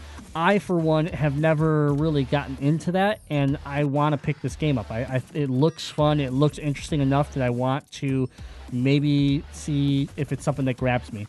Um, It'll it'll allow me to pick my Switch back up. That's right. I'm talking to you. You have Sonic. 2. you have Sonic I got it for my, I got it for PS4 though. oh, did you? I didn't Yeah. know. That. Oh, I didn't know that. Okay, never mind. So That's fair. Um, but yeah, so that's coming out August 29th. I think it's a must if you're if you're a Switch owner. It's the next big title that you're looking to add to your library, and it's going to hold you over until Pokken or um, Mario Odyssey comes out. So. Next game is Absolver for the PS4, Xbox One, PC, and that's August 29th as well. $29.99. Absolver is an interesting fighting game. It's uh th- it's more like a For Honor style fighter, but it's brutal in the sense that you have to chain combo everything you do. This is not this game. I don't feel is for everyone, but it looked interesting because the chain combos that you can build are all based off of cards. So you have to earn the cards and then build out your fighter by sequencing these cards. So you're creating your own combos, which I thought was pretty cool. It's not some pre-existing stuff like how do I Hadouken or how do I, you know, how do I throw Scorpion Spear, you know, um, any of that stuff. So it's uh, it looks promise. It looks really interesting. If you're into fighting games, I think it's something that's gonna be fun. And Oh, I remember this. I think from E3. you did, yep, yep, Yeah. Oh, this game does look cool. yep. Yep. And the ability to really customize your fighter, like you get to build your fighter in the style that you want. That I think is the piece that makes us unique. I think this is a game I would like. Yeah. I really do. and and it's a thirty dollar you know thirty dollar investment, not a full price game. So again, it's something that I think uh, is is it's up there. I think it's a it's a must for for for most people. I, I can't get behind it. But you hate fighting games, so it's okay. Yeah, and I think for me, the You don't like fun, of it's okay. the building. You're building a of terrible my- person. It's okay. the building of my fighter would be super interesting, and I would like love the shit out of it. And then when I actually had to fight them, I'd be like, "This is nothing like No, I had he would- planned and envisioned in my you head." know what when it'd I was be, right? building my- He'd fi- fi- somehow he'd build his fighter out where he his fighter has to stand on a pillar above everybody and solo the game Oh, without, without fighting anyone. Yep, absolutely. Yeah, I don't his, think that's his fighter would actually just quickly construct an elevator and ascend straight to the top. Because see why the reason another reason why I think this would be cool if if multiple people pick it up is that it is multiplayer where yes you could fight each other but you could fight together through the game. Oh man, and what platform is this on? Uh, PS4, Xbox One, PC. yeah, I, I'm I might be giving this one a look Yeah. uh, it, when I have a little bit of a gap in the budget. Yep. So, uh, next game is one another one we saw at E3. Windjammers is finally hitting the store. It's a must. I mean, this this game is going to be a blast. It's the PS4 and the Vita, and uh, August it's coming out August 29th. Price is to be determined because it hasn't hit the the app the DLC store yet, the PlayStation Store. But I mean, I think you're looking at like a ten to fifteen dollar game. I mean, it's a game about jamming. Yeah. We know how I am about disc jam. So Yeah. Windjammer probably got to play. it. Windjammer is what when when Disc Jam was free to play and, and that I was like losing his mind about it. I thought that it was this game and I was so excited, and then I and then Disc Jam wasn't, and I lost all hope to humanity because you how, how much you like this game. I like disc jam. I But still. Windjammers looks hot, looks great, looks like a lot of fun. I mean, it looks it looks like a simmer where disc jam's a straight boil. no, Might be a diarrhea boil, but it's my diarrhea boil. Windjammer gonna be gonna be on the cheap, and I think it's a must if you're looking for that fun arcade frisbee golf disc weird volleyball-ish game. I and, unless you already have disc jam, then don't buy it and play the free game disc jam. you don't do have. that. Don't listen to him. Yeah, listen to me. Next is game Life is Strange Before the Storm, Episode 1, coming out for PS4, Xbox One, PC, August 31st for $16.99. This is the prequel. It's going to be three episodes. $16.99 get you all three. Episode 1 comes out the 31st. And uh, yeah, it's basically, it takes place before Yeah. which you've you know if you've played the the first Life is Strange, um, following a lot of the characters that you're familiar with from the the first game, um, and you know if you're into that storytelling, telltale feel, it's um you know it's it's a must because because Life is Strange was Life great. is Strange was great. Yeah, so And without giving it away, it's like you're looking for people in Life is Strange, so now you get to actually like see what it was like to interact with those people. Yeah, yeah, it's it's cool.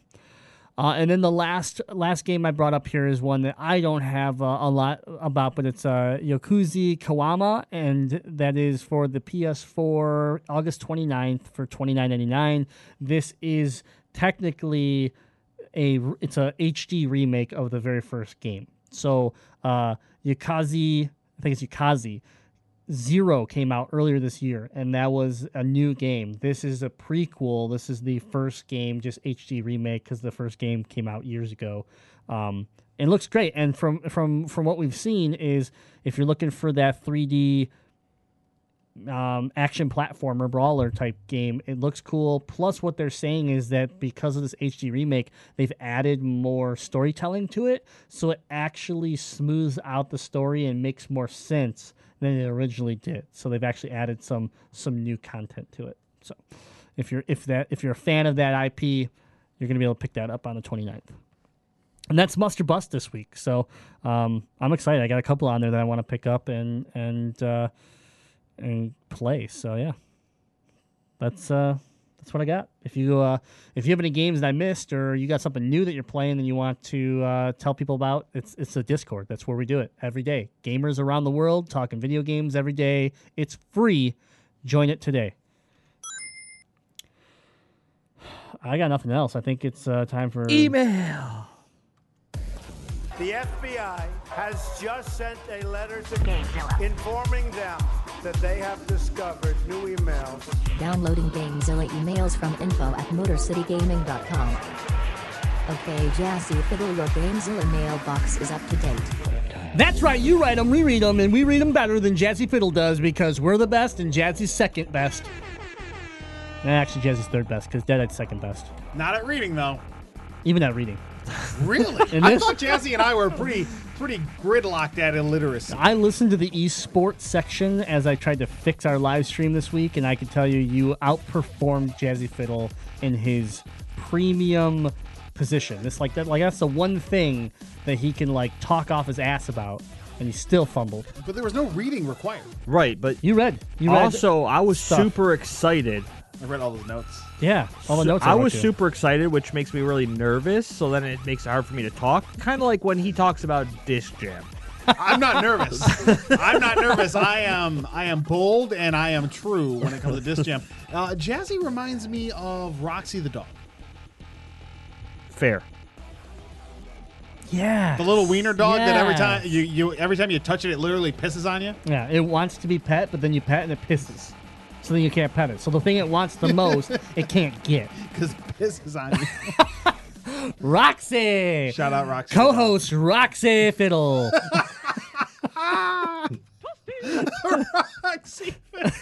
Well, our first email is from oh. Sci-Fi He's just defeated. Listen to him. He just wants to read his goddamn emails. That's right.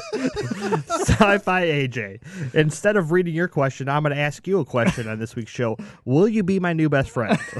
I hope the answer is yes, because I just lost two on this show. no, his question is: What is the greatest one dollar value menu item currently in the game? Easy. Potato Rito Taco Bell. Ooh, I haven't had it yet. So because I haven't had it, I have to say beefy Frito burrito. That's a good option, but the potato Rito is so good right I now. I want to have it. My diet ends in 48 hours. Bad news: the potato Rito ends in 47 hours. You could buy it and then hold off for an hour, Oh, good idea. and Good then just idea. nuke it. Yeah, okay. I might have to do There it. There you go. There you go. There you go. Thinking out. Thinking. Ja- thinking fast. Yeah. Fast thinking right now. Roxy there. Fiddle, you Right. redeemed yourself. You're well. You're well. I was about to piss myself. Uh, for me, it's actually the uh, potato burrito, or the potato, potato taco. r- oh. Potato taco at Taco Bell. I love those, but they have this like spicy sauce in there, and it not good for the anus. It's great for the anus. I don't care how it comes out. It's still great. so good that Yeah, taco. It feels Potato like- Rito, I think might have the same sauce. Just so you know. It- yeah, I think it does. I feel like Taco That Bell's the only burrito is one who still has like an honest dollar menu that's worth a damn. Everyone else's dollar menu's gone to hell. yeah. pretty- Inflation. Yeah, I mean, some of them they're gone. They completely got rid of the Yeah. dollar menu. So, but yeah, uh, Taco Bell across the board. Look at that. See, for me, it was about to be the junior bacon cheeseburger from Wendy's, but that's now a dollar twenty nine. Yeah. It's no longer like the one dollar menu. Yeah, I used to like getting the uh, dollar menu um, uh, roast beef sandwiches from Arby's. The slider? The sliders. They don't even have a dollar menu anymore. I was like, oh yeah, do you have the dollar menu still? Like, no, we got rid of our dollar menu. It's like, oh, Man, they, they, they getting uppity at Arby's. They are just they are. bringing. We got the meat. I mean- well, we ain't got enough money for the meat, so that's right. You keep sit god- on it, Arby's. Keep your goddamn meat. Yeah, we're going to Taco Bell to eat ground up cardboard and bugs. Hell yeah. Because we all know that's all you can afford for a dollar. With potatoes, of course. Yeah, of course. It's yeah, Fake- delicious. Fake, ass potatoes, of course. Cockroach meat. That succulent cockroach meat. Give it to me. Thank you for the question, Sci-Fi. Our next question comes from Tess with Ubisoft and Nintendo coming together to create the XCOM-like strategy game Mario plus Rabbids Kingdom Battle, and rumors of a studio that created Skyrim working on a game set in the Game of Thrones universe. What other game slash media crossovers would you like to see? I would like to see the Overwatch universe blended into the oh. lore fueled RPG similar to similar to the Tales of Oh yeah. Symphonia. Is that how Good, you say yep, that? You nailed it. You nailed it. Good job. Series with a full roster of conditionally obtainable party members. Shout out to the heroes in Game of Thrones. Wishing they had a few trap cards ready for the Blue Eyes White Dragon.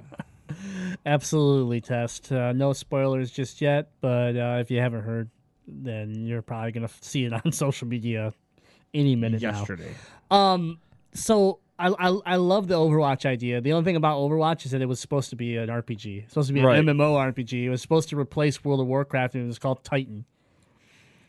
That's where Overwatch came from. So I mean, like, I kind of like I, I side with him, but I almost want them to to revisit Titan, like resurrect it, take the success from Overwatch, and try to build Titan, and then integrate the two. So you have Overwatch on a competitive, like example, um, World of Warcraft, right? You could play missions, you have stories, you have raids, you have all this stuff. But there's PvP zones that you can go in and just fight each other to the death, which is pretty much what Overwatch is, right? So I don't know. I think Overwatch can still be a standalone, but I think it'd be cool where if it could get integrated back into the the world, and because Overwatch has been trying its best to tell us a story that does interest us. We are we do we do connect to these characters and we do care about the lore to the point where we go watch animated shorts that you produce. To the point where we go read things when we sit over here and bitch about grimoire cards from Destiny. Like we care enough about these characters that are shallow, in my opinion, because it's how much can you really tell? Like take that and build something else take that and tell us to like let us go fight the war Let us go fight these battles that have created these super villains and superheroes of Overwatch. I think that would be fantastic in an RPG setting. I really like that answer for him.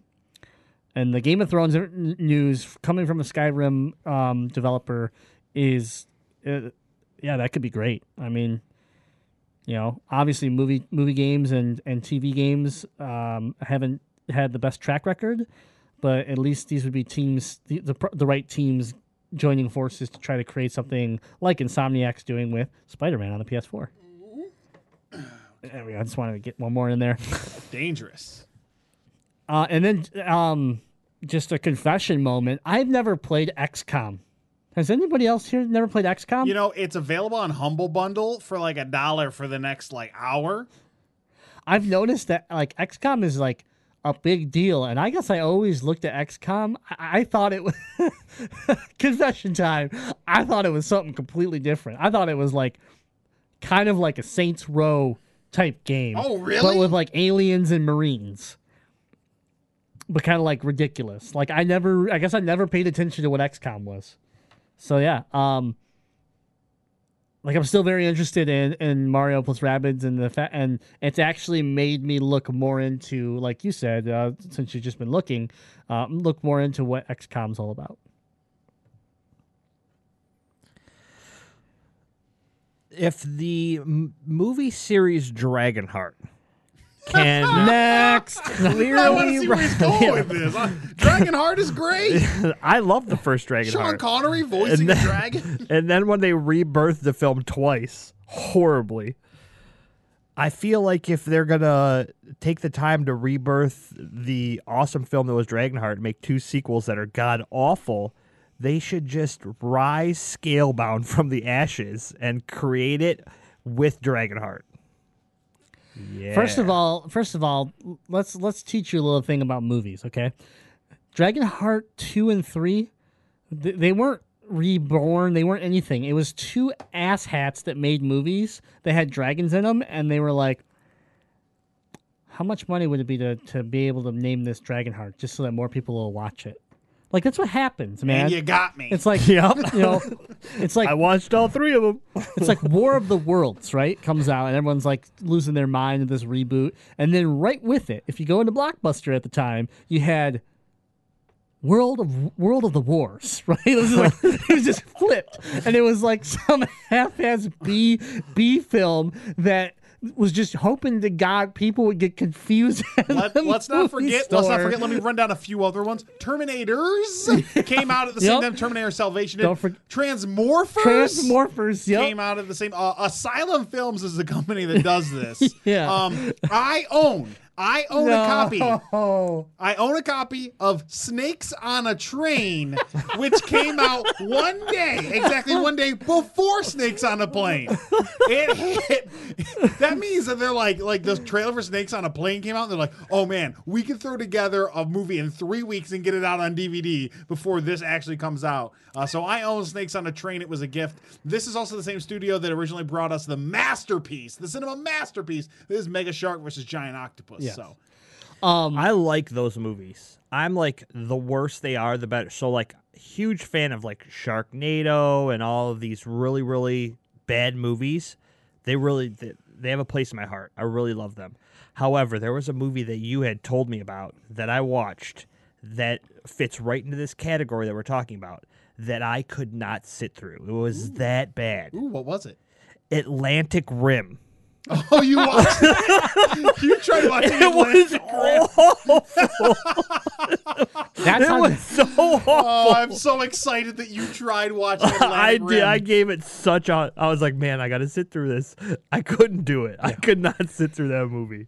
though I do I do believe Scalebound has could be something that that resurrects itself. I think Platinum Games, you know, showed glimpses of something that looked really cool and it just got lost. They also know. show glimpses of things that look like a diarrhea mess that I didn't want to play. it's true from the same IP, but again, I look at Platinum Games in the sense of Bayonetta, Transformers Devastation, Turtles in Manhattan, or yeah, Turtles in Manhattan, or not Mu- Mutants in Manhattan. Mutants in Manhattan, and you know, like a lot of the thing, like honestly, everything they touch is is at least decent, if not good. And so I just wonder where this this particular IP went wrong because the first glimpse we got of it seemed amazing, and then it just went downhill. So what what transpired that caused this shift? My quick answer. Yeah. I want Santa Monica Studios, uh, famed for um, God of War. God of War. I want them to make a game. Oh, and the Order 1886. Don't forget about that game. I want them to make Order 1886 with Jazzy in it.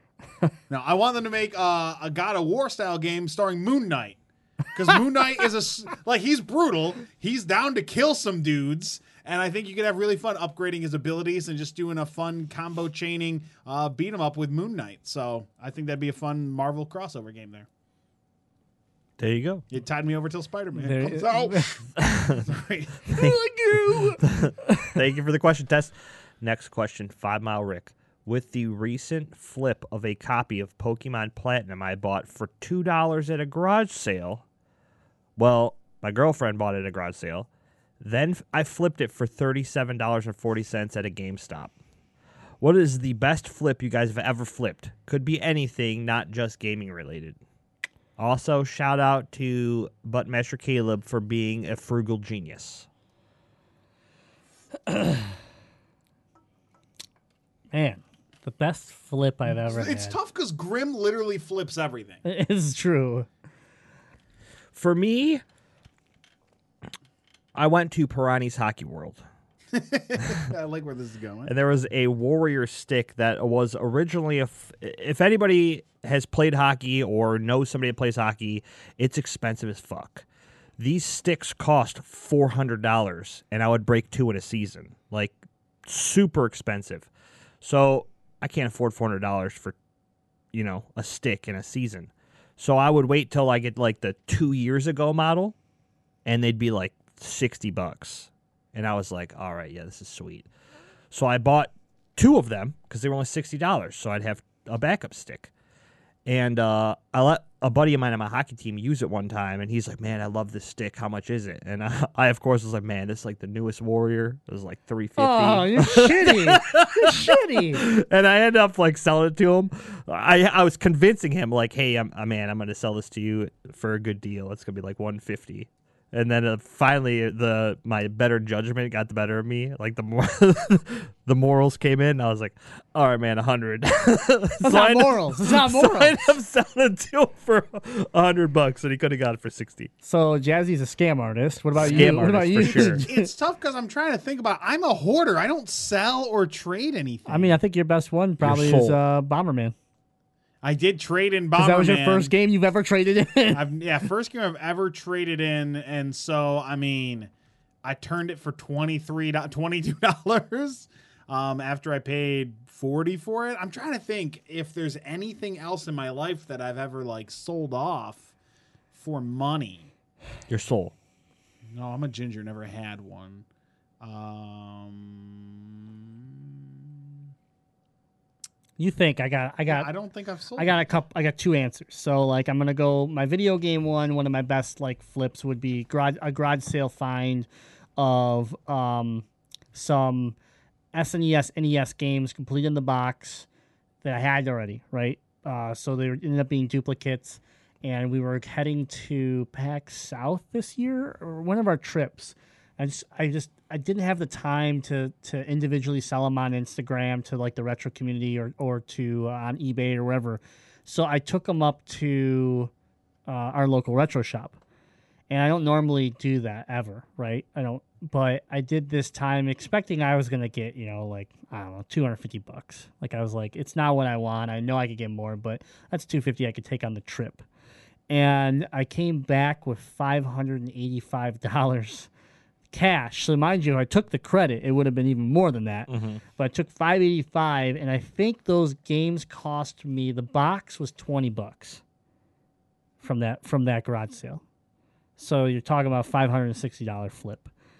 Um so there's that for the gaming side and then my I think my, I think my best thing and this isn't really like a flip, but it's kind of like a I had a teacher contact me and they wanted to do this project with students and they wanted to put me in a helicopter and take pictures of, you know, 3,000 students standing on a football field spelling out letters. And I, I, you know, I was like, it sounds like a big deal to them. It sounds like they got a decent budget. And I just threw a number out there. And it was, and, and it was a two piece project. I was like, you know, five grand. And they took it. And I was like, all right, cool. Like, sweet. This, this is actually like a project I want to do. It's going to be fun. So that was the thing. I got paid to go up in a helicopter with my own camera gear that I already own and take pictures of all these students standing as I as I hung out of a helicopter. So for me, I was playing. This is what I would have done. Like, you know, realistically, I would have done this for free if I was given the opportunity. So that's probably like the biggest swing where I felt like there was little to no work. Like I literally delivered part of that part of that project there was work but that particular piece of the project i literally delivered what they wanted the same day once i landed and went home so i re- like that was one of my favorite moments with a camera you know working and it was just like to me it was like i got to have a blast i got to, i got a once in a lifetime opportunity and i got paid for it so it was you know nothing i did nothing that i wouldn't have done for for a, a big chunk of money And your favorite song of all time came no from that. no trip. that's not uh same project always a good time. that's a different project Same project. no dead I You're- thought you're of, dead to me I thought of something. I won a hundred and fifty dollar golf bag you know at a what? I company take Christmas it. You know party. what? I take it back. Uh, that that project is the bane of my existence because of the other part. It's not. It's not worth a damn dime. I uh, I won a hundred fifty dollar golf bag and then didn't need to uh, Christmas shop for my father in law. There So you go. that's There a you hundred and fifty dollar bone. You know, just straight up like I did that same thing at that same party. I won a hundred and twenty-five dollars spa gift card. I was like, "Here, babe, I got you a surprise." to my wife, I was like, "Go treat yourself. You oh, deserve it." definitely. And she's like, "Where the hell did you get this?" I was like, "I won it." she's like, "You'd never buy me a spa gift card." I'm like, "Damn it." Well, that was like when Al hustled to win me like four hundred fifty dollars worth of GoPro equipment. Yeah. and she's like giving it to me. I was like. What you, you didn't buy all this, did you? She's like, no, I won it. I was like, oh, this is amazing. At first, you're like, "I am going to murder you." well, at the time we were engaged, so it was still kind of like, whoa, this is too much gift. And, uh, she's like, oh, I won it in like a raffle, and I was like, this is the best gift ever. Huh. Thank you for the question, Faba. Yeah. Our last question is from Brick and Mortar. Gamezilla dudes, is Mario plus Rabbids going to be the start of something beautiful, or will it just end up being flash in the pan? Follow up question: What is the origin of the phrase "flash in the pan"?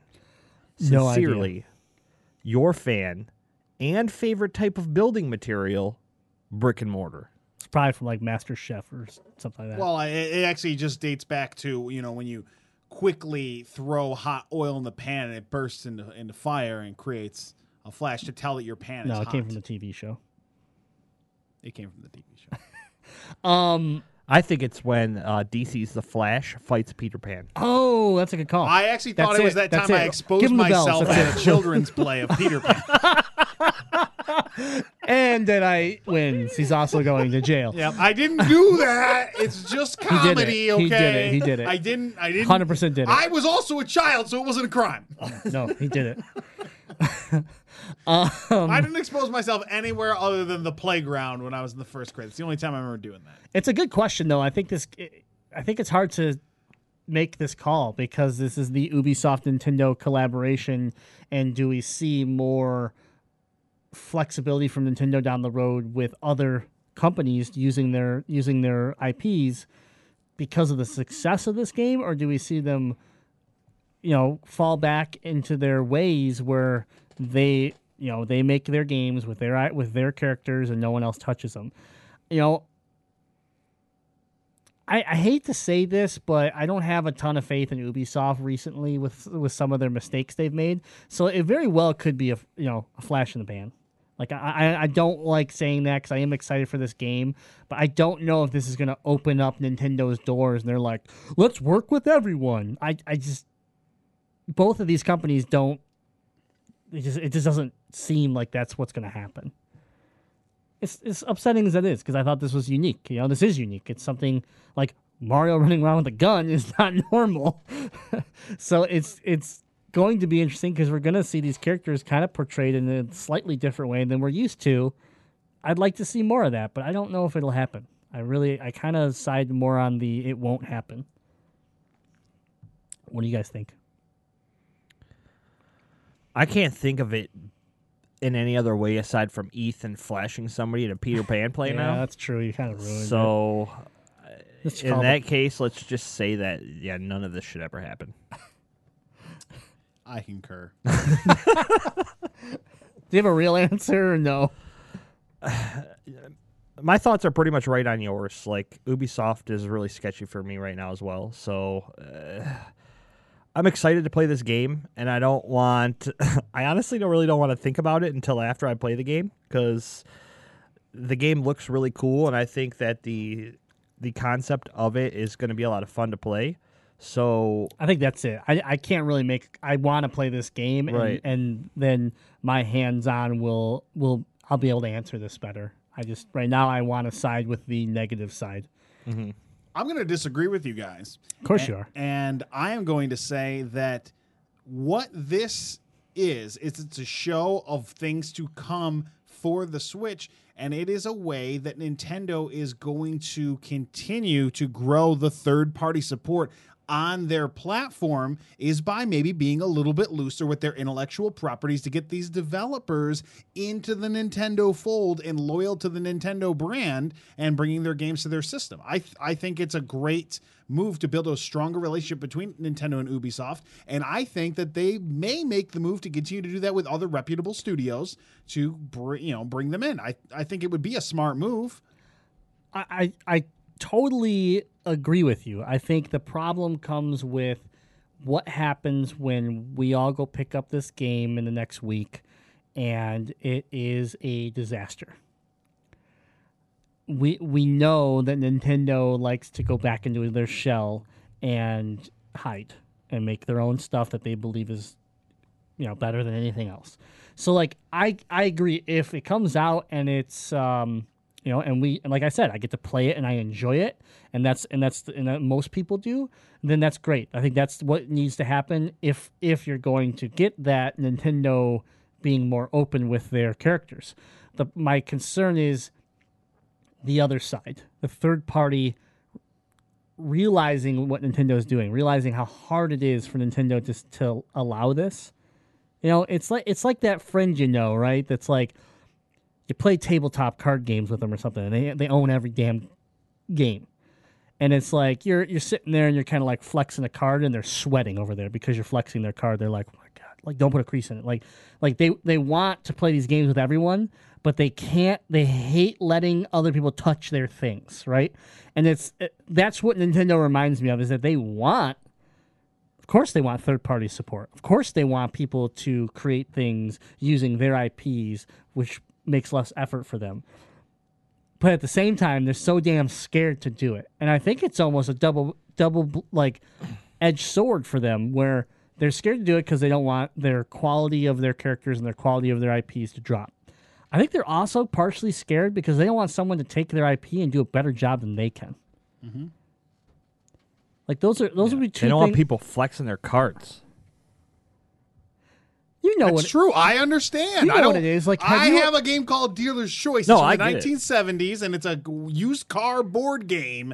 And if people flex my cards, I don't care if you're a toddler. I want to deck you in the head. Yeah. Well, it's like I thought it was a perfect comparison because Nintendo was a card company. to start off.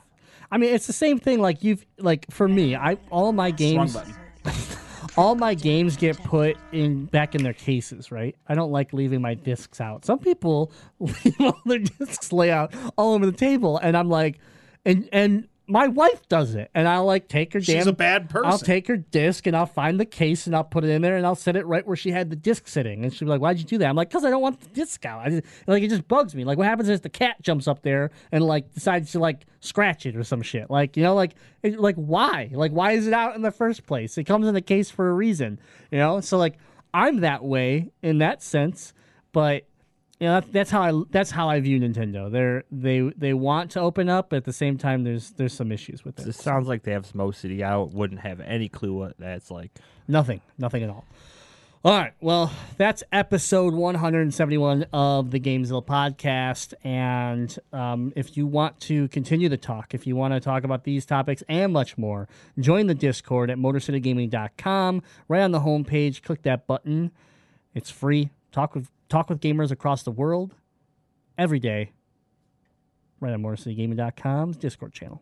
If you have a Facebook.com profile, we would love for you to like Motor City Gaming and join the Gamezilla Facebook group. It is a private group. You just search it, you ask to be let in, we'll let you in. The only reason we have that closed off is just so we can monitor go, who's coming in and going out, and that way we don't have people posting stupid ads and crap in our community. Uh, so again, Gamezilla, search it on Facebook. We know you have a Facebook profile. If you say you don't, you're lying. So join our group.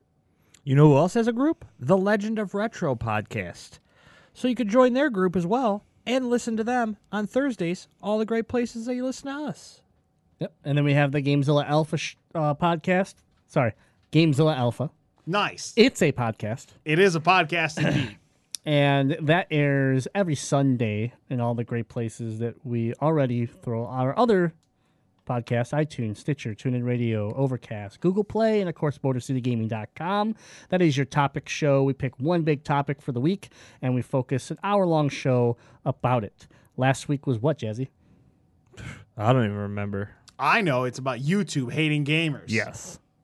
That's right. I didn't know it. I was That just was a very- testing you. Deadite. Yeah, it was a that was a good episode. I really liked that one. So um, this so- week, LCS Springs Championship. This week might simply just be our final our uh, final fantasy football uh, draft. Bum, ba-da-da. It's very possible that our health show might just be our draft. Ooh, I'm in. yeah.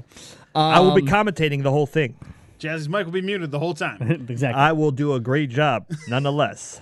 All right. Well, we want to thank uh, the Detroit Beard Collective once again for sponsoring this episode of the Gamezilla podcast. Remember to use the code MC Gaming to save twenty percent on all your beard grooming orders over twenty five dollars.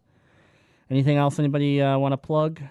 Support us on Patreon, patreon.com slash Gamezilla Podcast. Every dollar you contribute helps us grow this show, grow the community, reach more people. And another important thing you can do to help this show grow, like, subscribe, share on wherever you get your podcast. Write us a review. Uh, it helps us in the analytics, helps more people discover Gamezilla.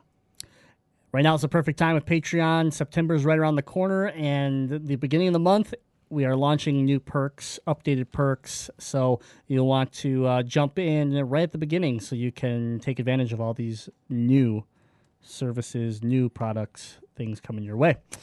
All right, well, uh, that's it. We'll see you next week. Uh, just remember, we are the elite free DLC for all your gaming news. And until next time, game, Game on. on.